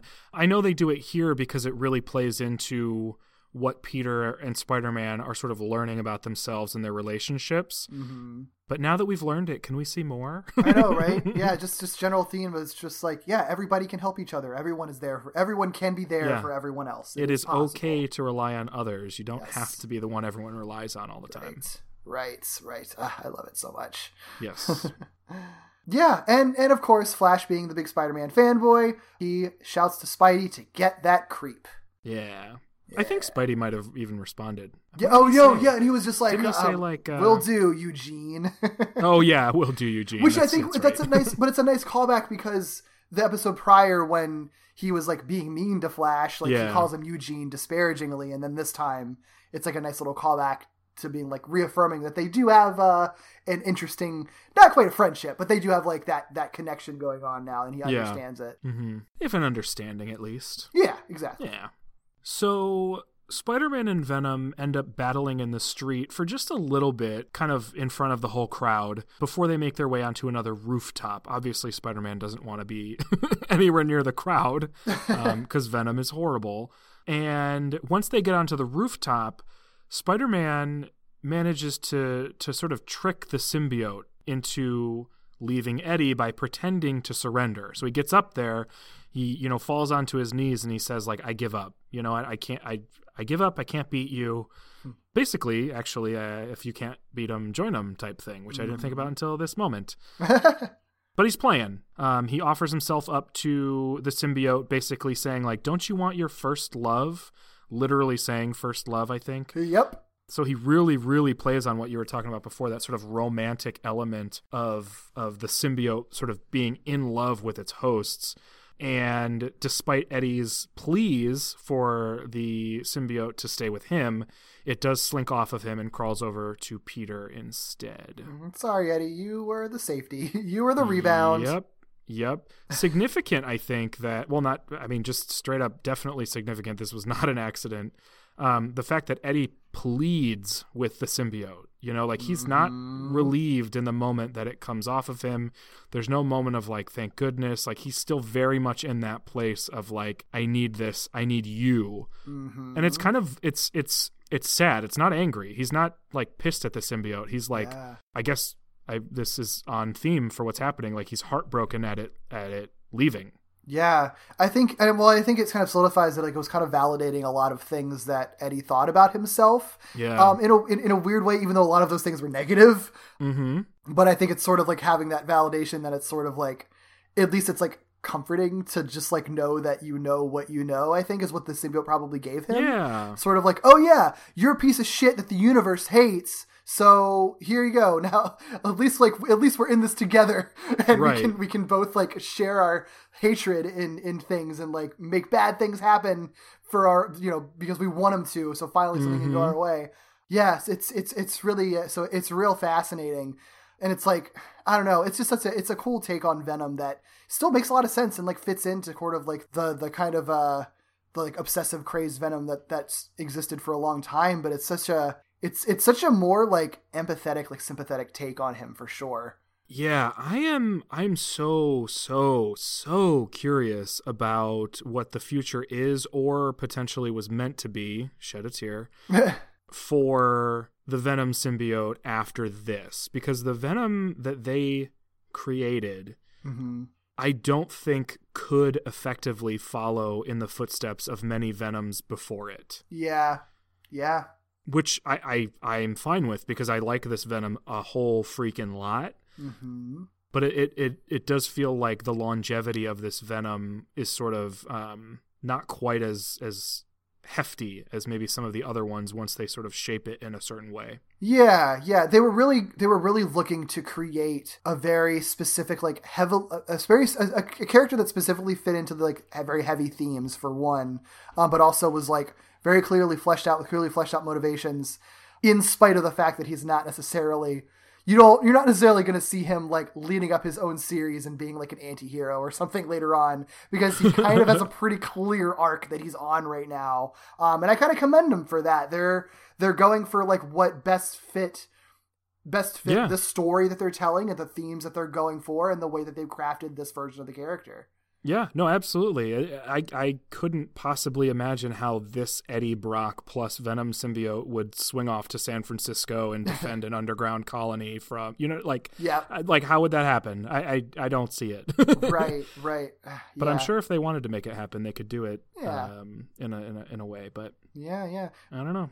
really the only the only downside about this version of Venom, in my opinion, is that he has like no booty at all. Like, no, it's just like flat. Bums me out, but you know, It's not I a can very forgive curvy uh, Venom. I can forgive him for it because he's great in like every other way. yeah, yeah. We can we can pour one out for Venom's booty. yeah, yeah. Know, plenty other dummy thick Venoms out there, so True, true. it's all right. It's okay. Wasn't meant to be. This one can just be cute. Yeah, yeah, he's cute. He is very, very cute. Very, very cute. speaking speaking of cute, no, that doesn't work. Um, upon attempting to to bond with Spider-Man, the Venom symbiote, like as soon as it's kind of in its headspace, he immediately realizes that it's that it was a trick. He's like, the emotions taste all wrong. Yeah, Spidey's- taste, which is a choice word. yeah, yeah, I love it, man. But uh, but yeah, I recognize is like Spidey's being a positive thinker now, and he understands. Um, so he, he's like, all right, let's, well, you know, what? it's fine. I'm already in your head. I'm still gonna do my same same spiel. Um, he tries to go after him, but um, he is instead blocked by the thoughts of Spidey's friends and family, which is a really it's a cool it's a cool scene and concept. It's really well done. Basically, like the people that care about him like form a wall that blocks him, right? Yeah. The only downside is that Kenny and Sally are both there, which is like, Yeah. which I wouldn't mind. I wouldn't mind so much if Sally wasn't like front and center. It's like Gwen, Mary Jane, and Aunt May, and then Sally are like the four characters who are placed right in the front, like Yeah. everything that's happening. I yeah, I could get over Sally being there as much shit as I give her cuz she did actually like literally just help Gwen. Right. I know Kenny did too, but he's just he's so terrible. like there's like wh- what what? Yeah. I don't know. Hmm. yeah, that seems like an oversight. This is so bad, Kenny. yeah. At least Sally is like I'm friends with Liz. Like I don't know. you can kind of get like what maybe her motivations are and thoughts are sometimes. Kenny is just like straight up dumb and doesn't give a shit like about anything. Yeah. Ugh. Yeah. Ugh. Anyway, Watch just Kenny's gonna be my favorite character next season. next season they're just gonna do a complete 180 on him. oh god. Like despite all that in concept and and and really uh, uh, no matter what like it's it's a cool it's a cool thing because it's pretty much just reaffirming what spidey learned in the last Yeah. episode that peter's like i have friends and family um you're the disease they're the cure mm-hmm. which is really cool. And so the, symbiote is just completely unable to to to bond with him again. So Spidey is able to like get out of that creepy headspace and instead just bag up the unbonded and weakened symbiote before it can crawl back to Eddie, um, who has passed out, by the way. Mm-hmm. Um, instead, he uh, he takes the symbiote in a bag, tosses it into like a pool of concrete right before it uh, hardens up, and uh, Hmm. yeah, so it's sealed away in a nearby construction site, presumably. Hmm. Hmm. Hmm.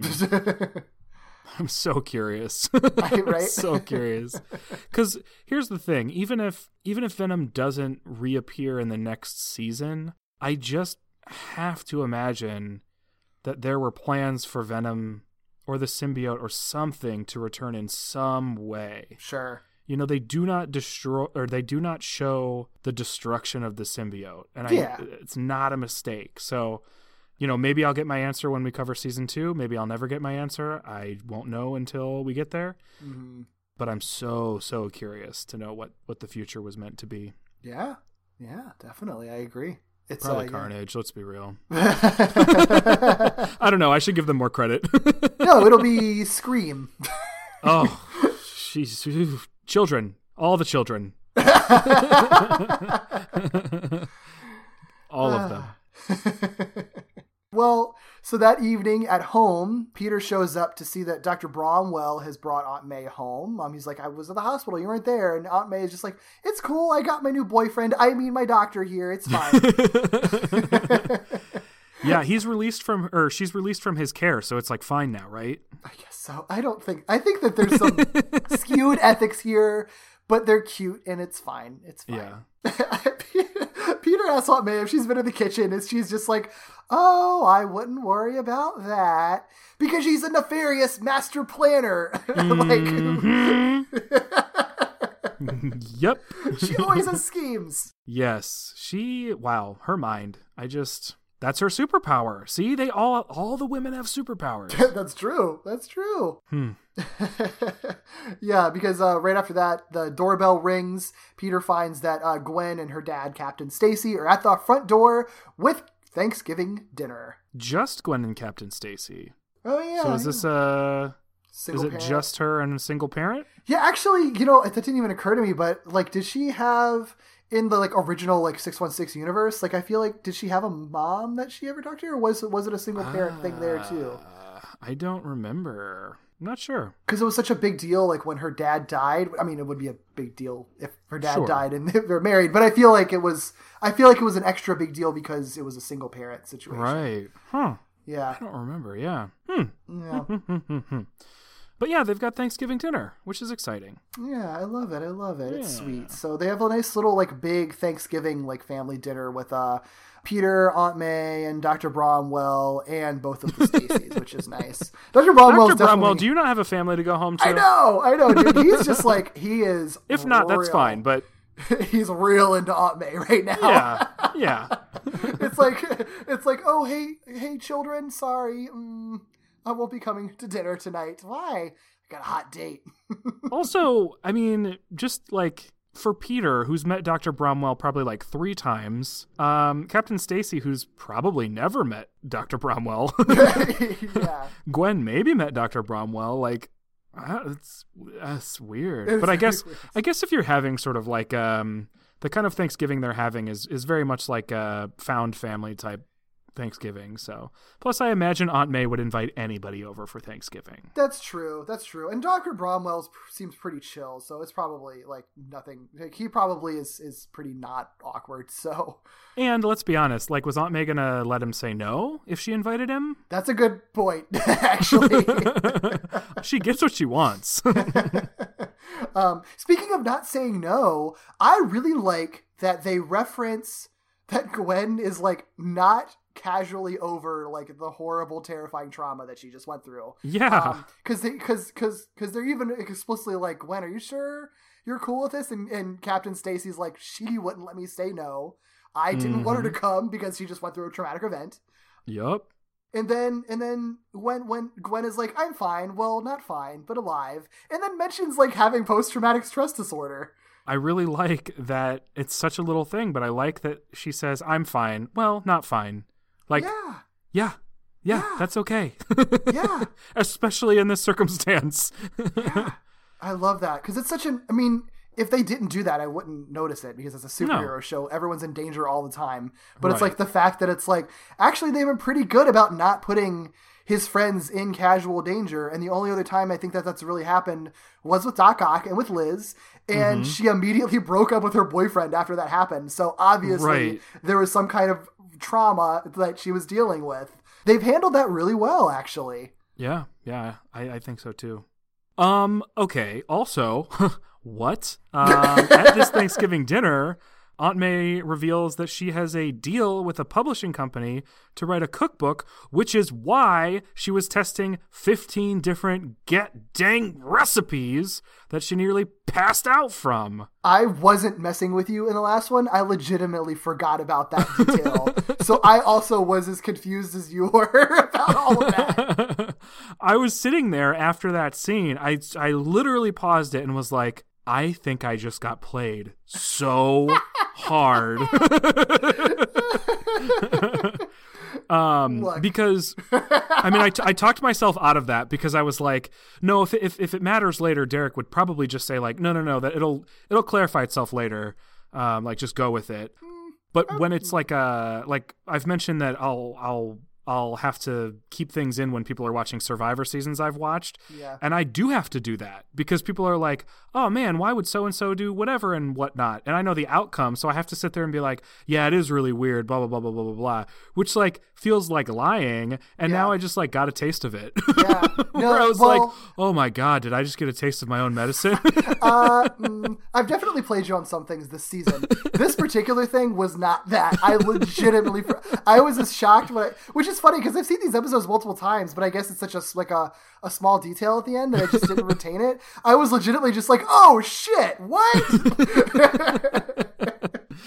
uh it's such a funny funny weird little payoff. Like Yeah. that happened like two episodes ago, I think, right? and it's not even it's not even specifically referenced that it's like that's why I was making I was testing Right. recipes. It's Right. just like she legit just like forgot to tell Peter that this was happening, or like already thought that she ah. did because she's just like go casually, just like where's my cookbook, my dear. oh, so that I, my mind exploded. They cover all their bases on this show. There's Yup. like no like plot holes or anything. Ah, There's no so- mistakes. So good. well, the episode properly ends uh, with Peter reflecting.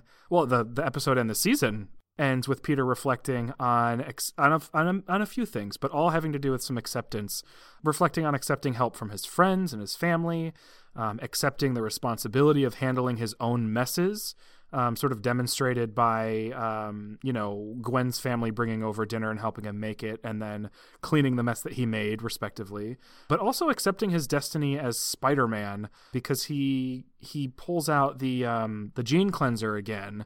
And instead of hiding it this time, pours it down the drain. So um, he has officially made that decision um, and is is no longer sort of tossing back and forth as infrequently as it was sort of happening. The idea of like cleaning his spider laden genes. Mhm. Nice little capper on the season. Mm-hmm. I really dig the little subversion here that they do because he pours it down the drain, which is just like that's gonna go in the sewer system. Like you're gonna you're pulling a fire star here. Oh, that's a dangerous I chemical. but then it like it's obviously a mistake because it just starts like bubbling up and it's Yeah. just like like stops up the drain. He's like ah crap like immediately. I love that so much. don't put dangerous chemicals down the drain, guys. It Yeah, goes back into the water supply. Ah, that's how water works. That's how it all works. um, that's interesting too because when he grabbed that, I wasn't really sure what he was going to do with it because it hasn't shown up in a while. The gene cleansing formula. Um, and and he did specifically put it into his suit. It's not like he put it back where he found it. Um, I know part of that was because he was pulled out the window, but I was, I was trying to figure out like what connection will this have to the symbiote story. Um, but it doesn't. It it it just comes full circle as far as him wondering whether or not he should be Spider Man. Yeah, it's a nice. I, I I love just like how just well constructed this season is in terms of its themes and like making sure that it's all just kind of tied up at the end because you really get the sense that like this is this is a whole show about Peter learning lessons and this is sort of like yes mm-hmm. this is like the big lesson to learn is that like you have people that care about you and in order to protect the people that you that care about you it is worth putting up with some of the bullshit that involves being mm-hmm. Spider-Man so you should still be Spider-Man and stop flip-flopping on that Yep. Yep. Exactly. Oh, but wait, he accepts one more thing. because as the Stacys are leaving the house, Gwen stops to. Uh, I don't even remember what she says because what's important is that they kiss. Uh, well, she doesn't. It's it, she doesn't really say much. She Peter because Peter Peter finally finally acknowledges. He finally says, "Gwen, this was amazing. You're amazing." Which like he never fucking says that to, her, to his friend ever. Finally acknowledges that, um, and she's just like, "Okay, yeah." Night, and then just leaves, and then her- and they have a really nice shot that's just of her feet going down the stairs, and then going down the stairs, stopping, turning around, running back up, and then immediately just cuts to her kissing him. It's so good. yep. Yeah. Aww. Did you see that coming for the, the end of the season? Like the literal last shot of the season? No, because I was expecting her to fall onto the ground from five stories up. Uh, God, thank but God. no, that I mean, if, if, what's that? I said, thank oh God, yeah, Thank God that didn't happen because that would have been such a waste of the character. Well, it would, have, it would have been a waste of the character, and it would have been an absolutely devastating way to end the season of a kids' cartoon show. like, Right. like, my God, um, you might end like a movie that way, or like an adult television series that way. But God, uh, it would have been a whole lot. Um, Yeah. But yeah, no, I wasn't expecting that, and honestly.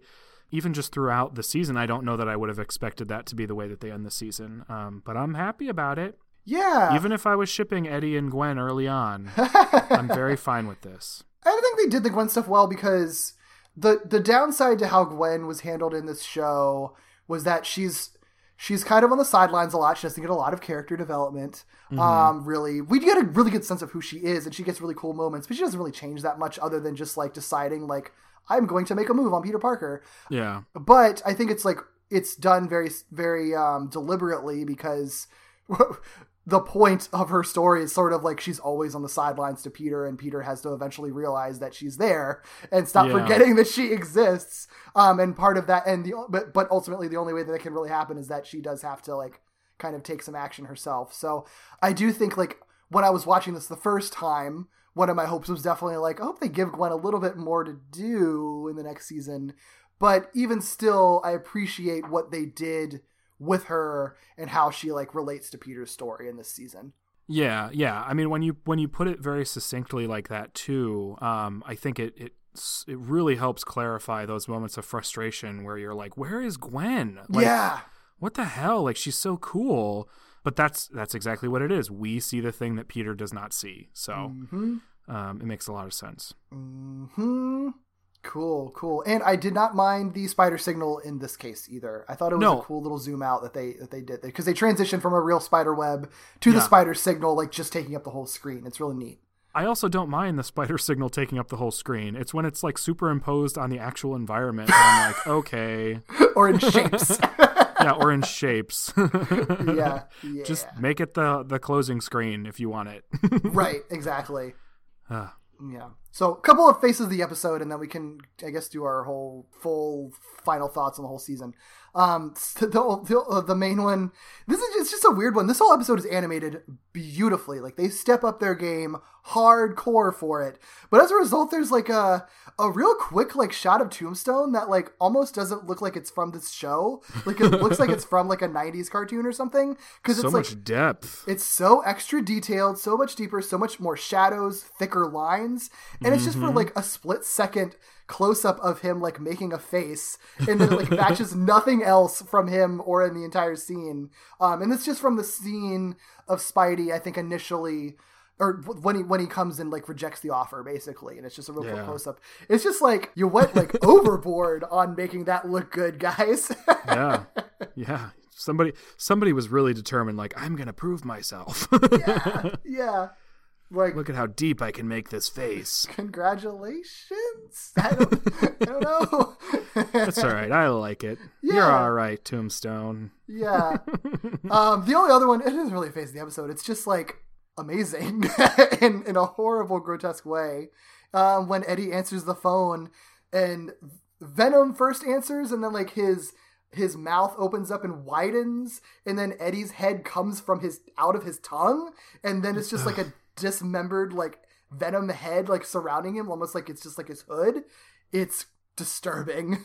And and what's what disturbs me especially about it is it's so close to things we've seen Venom do before as far as like pulling his head back as a hood. Mhm. But in this case, it doesn't just pull back as a hood. There's like that weird bulging moment of the throat and the tongue Yeah. where it's like, what in the world is happening? So it's not like he's just peeling the suit back. It's like Eddie's head is being like born out of his throat. It's yeah. real, real gross. I've seen it used for like real great like gif jokes though. Um, real dirty gif jokes actually. Oh, I was Uh, gonna say, like, how does this even? Um, I, I guess the more I think about it, I could think of a few few contexts. It's like uh, when you're watch uh, when you're uh, when you're watching porn and your mom calls. oh, okay, yeah, actually, that's that's that's a perfect use. that's funny. yeah, I like that one a lot. Yeah, so damn, we're done with the first season of this show, which is like sad, but what boy. a good season this was. you were not wrong. not that I don't trust your your tastes, um, but I I don't know. I guess I, I don't know. I, I wasn't resistant to watch it. I guess I just like never really went out of my way to do it. hmm and gosh I, I i i'm glad that that i'm watching it this way. Like i'm thankful that this is kind of the the way i get to experience it. But at the same time i'm like god what like what like i dragged my feet for so long on this like really really great series. But gosh it's it's so good. I mean it's so good from so many perspectives all of which are, are choices and not incidental. You know what I mean? Um, their animation choices are great. Their storytelling choices are great. Their characterizations are great. The inclusion of, of certain names and characters and people and situations are great. Um, and there was really only like what one thing that I was really down on, and even then I would say I was more conflicted about it than than absolutely down on it. So hmm Woo. Yeah. I'd call that a home run. Yeah, it's hard to. Well, I think it's it's it's hard to like recommend this show specifically because it's hard to talk about why why it's good. Like I feel like it's why why people I think maybe sometimes get annoyed with Spectacular Spider-Man fans because it's literally just like, but it's so good. It's just the best Spider-Man show. but it's sort of like, well, I don't know, it's like written good and the characters are good. It's just sort of like, well, I think the 90s show is written great and I think the characters are written great. So, like, how can it be better than that? Um, but it's just like the precise way that it's all structured and written and performed. It's just like everything, th- there's so much attention to detail and everything is just like so intentional. Like, there's none of this.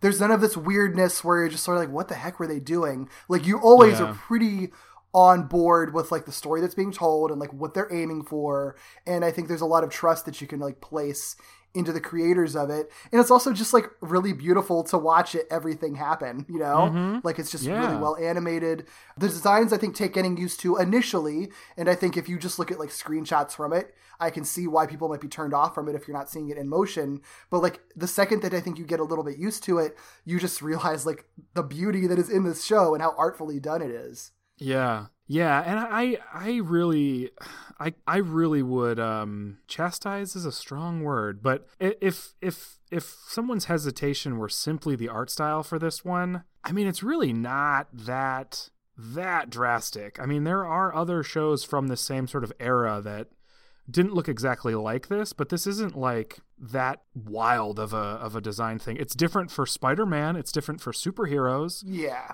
but I don't know. You got you got to get past that. Like I think so too. And I think if if you if you give it if you watch like an episode of it, I feel like you get past it. Like I think that if you're not able to get past the the the artwork, it's because you haven't actually watched the show. So right, right. yeah, no, it's Ah. great.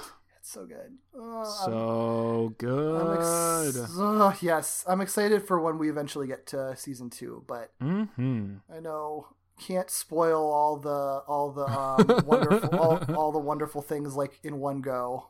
Right. now. Yeah.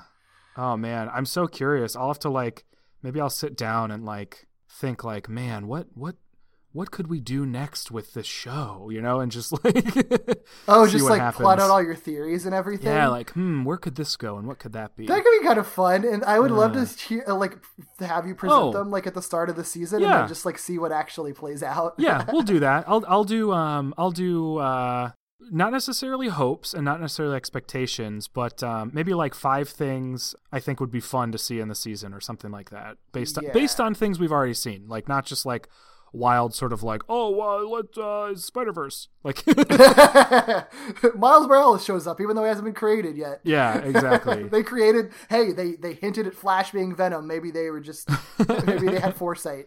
yeah right exactly. Uh, it'll I'll make it sort of a combination of like um s- some a little bit of prediction, but also um stuff that I think makes sense based on what we've seen.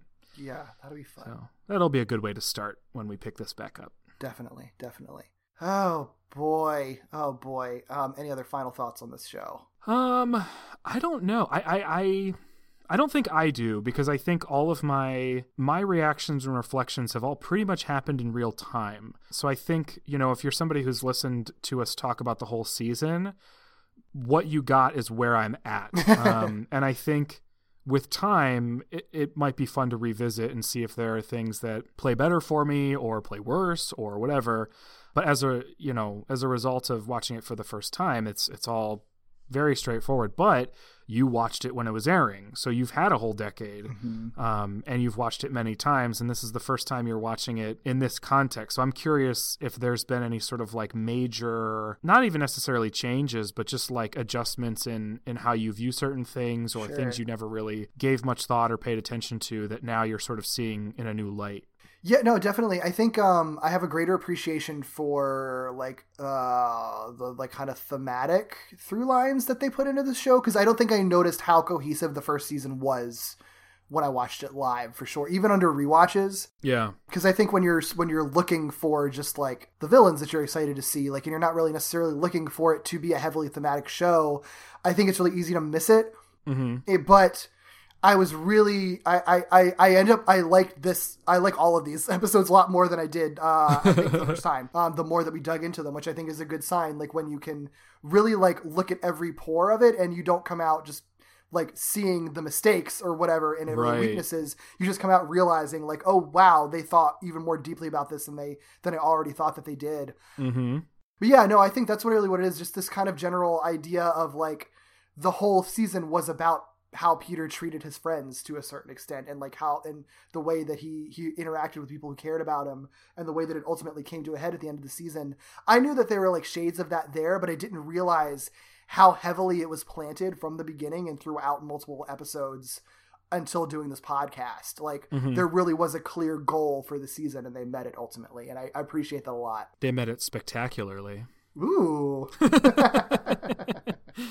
Uh, but yeah, wow. Ooh, dang, that feels like such an accomplishment. yeah, I I know, feel like right? we've accomplished so much. I mean, to be fair, like how many episodes of our podcast were dedicated to this, and then multiply that by like three hours. That's how many hours we've spent yeah, because uh, we, we definitely well, talking about this. it's the first time that we've done a season that was this serialized and this cohesive. Like, Yeah. we've done full seasons before. Um, we did a full season of the '90s shows, but the first season wasn't was very heavily episodic. Right. And and yeah, the episodes have gotten progressively longer, and especially with this show because there was so much to talk about. Mm-hmm. But yeah, so I, we've definitely talked more about this show than I think we've talked about any other show up to this point. Oh, for sure. And at this point, I don't really know what to expect from our podcast lengthwise because not every episode, uh, I mean, not every show can warrant as much discussion as this one does. right. But yeah, so we'll see. We'll see where that goes. Yeah. Yeah, this, but yeah, you're right. This definitely feels like an accomplishment because there's a lot of spectacular Spider-Man talk from us in the ether now, Oh, and yeah. uh, there's more to come eventually. Yeah. Well, if you are here on this journey with us as we figure it out, and you like what we're doing and want to see more of it um, in different ways or with different shows or um, in different formats, um, we have a recommendation for you. If you could go check out our Patreon on patreon.com slash walloping web snappers. That is a way for folks to support us monetarily um, which then gives us freedom to do new and exciting things. Um, this show specifically spectacular spider-man um, we lucked out and it was free for streaming but not all shows um, that we want to cover are, and some of them are actually pretty difficult to find and acquire. So that's sort of one of the things that we we put that support towards. And then obviously, as a result of having support from folks, um, we want to thank you and treat you well. So there are perks on there as well.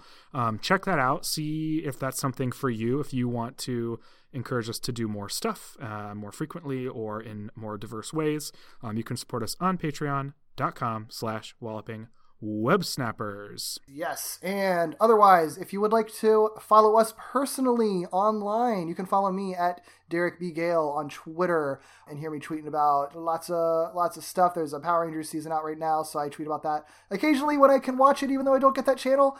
yep, me neither. Yay!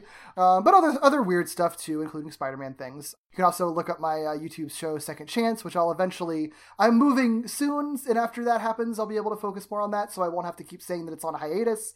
Um, but there are some episodes up for that now, and there will be more coming soon. It's about um, looking at bad or divisive media from a positive lens and looking at why people might like it. What about you, Doug? You can find me on Twitter at Ickybooley, I C K Y B O O L E Y. I will be tweeting about a new Survivor season that starts the day after we record this, actually, um, and anything else that tickles my fancy. Sometimes Power Rangers, sometimes, you know, whatever cartoons or Netflix shows I'm watching. But also, if you are into Pokemon, you can check me out on another podcast here on the Four Eyed Radio Network called Victory Road, where my co host Kyle and I talk about all things Pokemon, just whatever's happening. For example, there's a new game coming out in November, so we are gearing up for that. Cool, cool. And if you want to follow our show, Walloping Web Snappers, on social media and see all those faces of the episode that we're talking about, as well as other little goodies every so often, um, you can follow us on Twitter, Instagram, and Facebook at Walloping Web Pod, or email us at wallopingwebsnapperspodcast at gmail.com. Send us that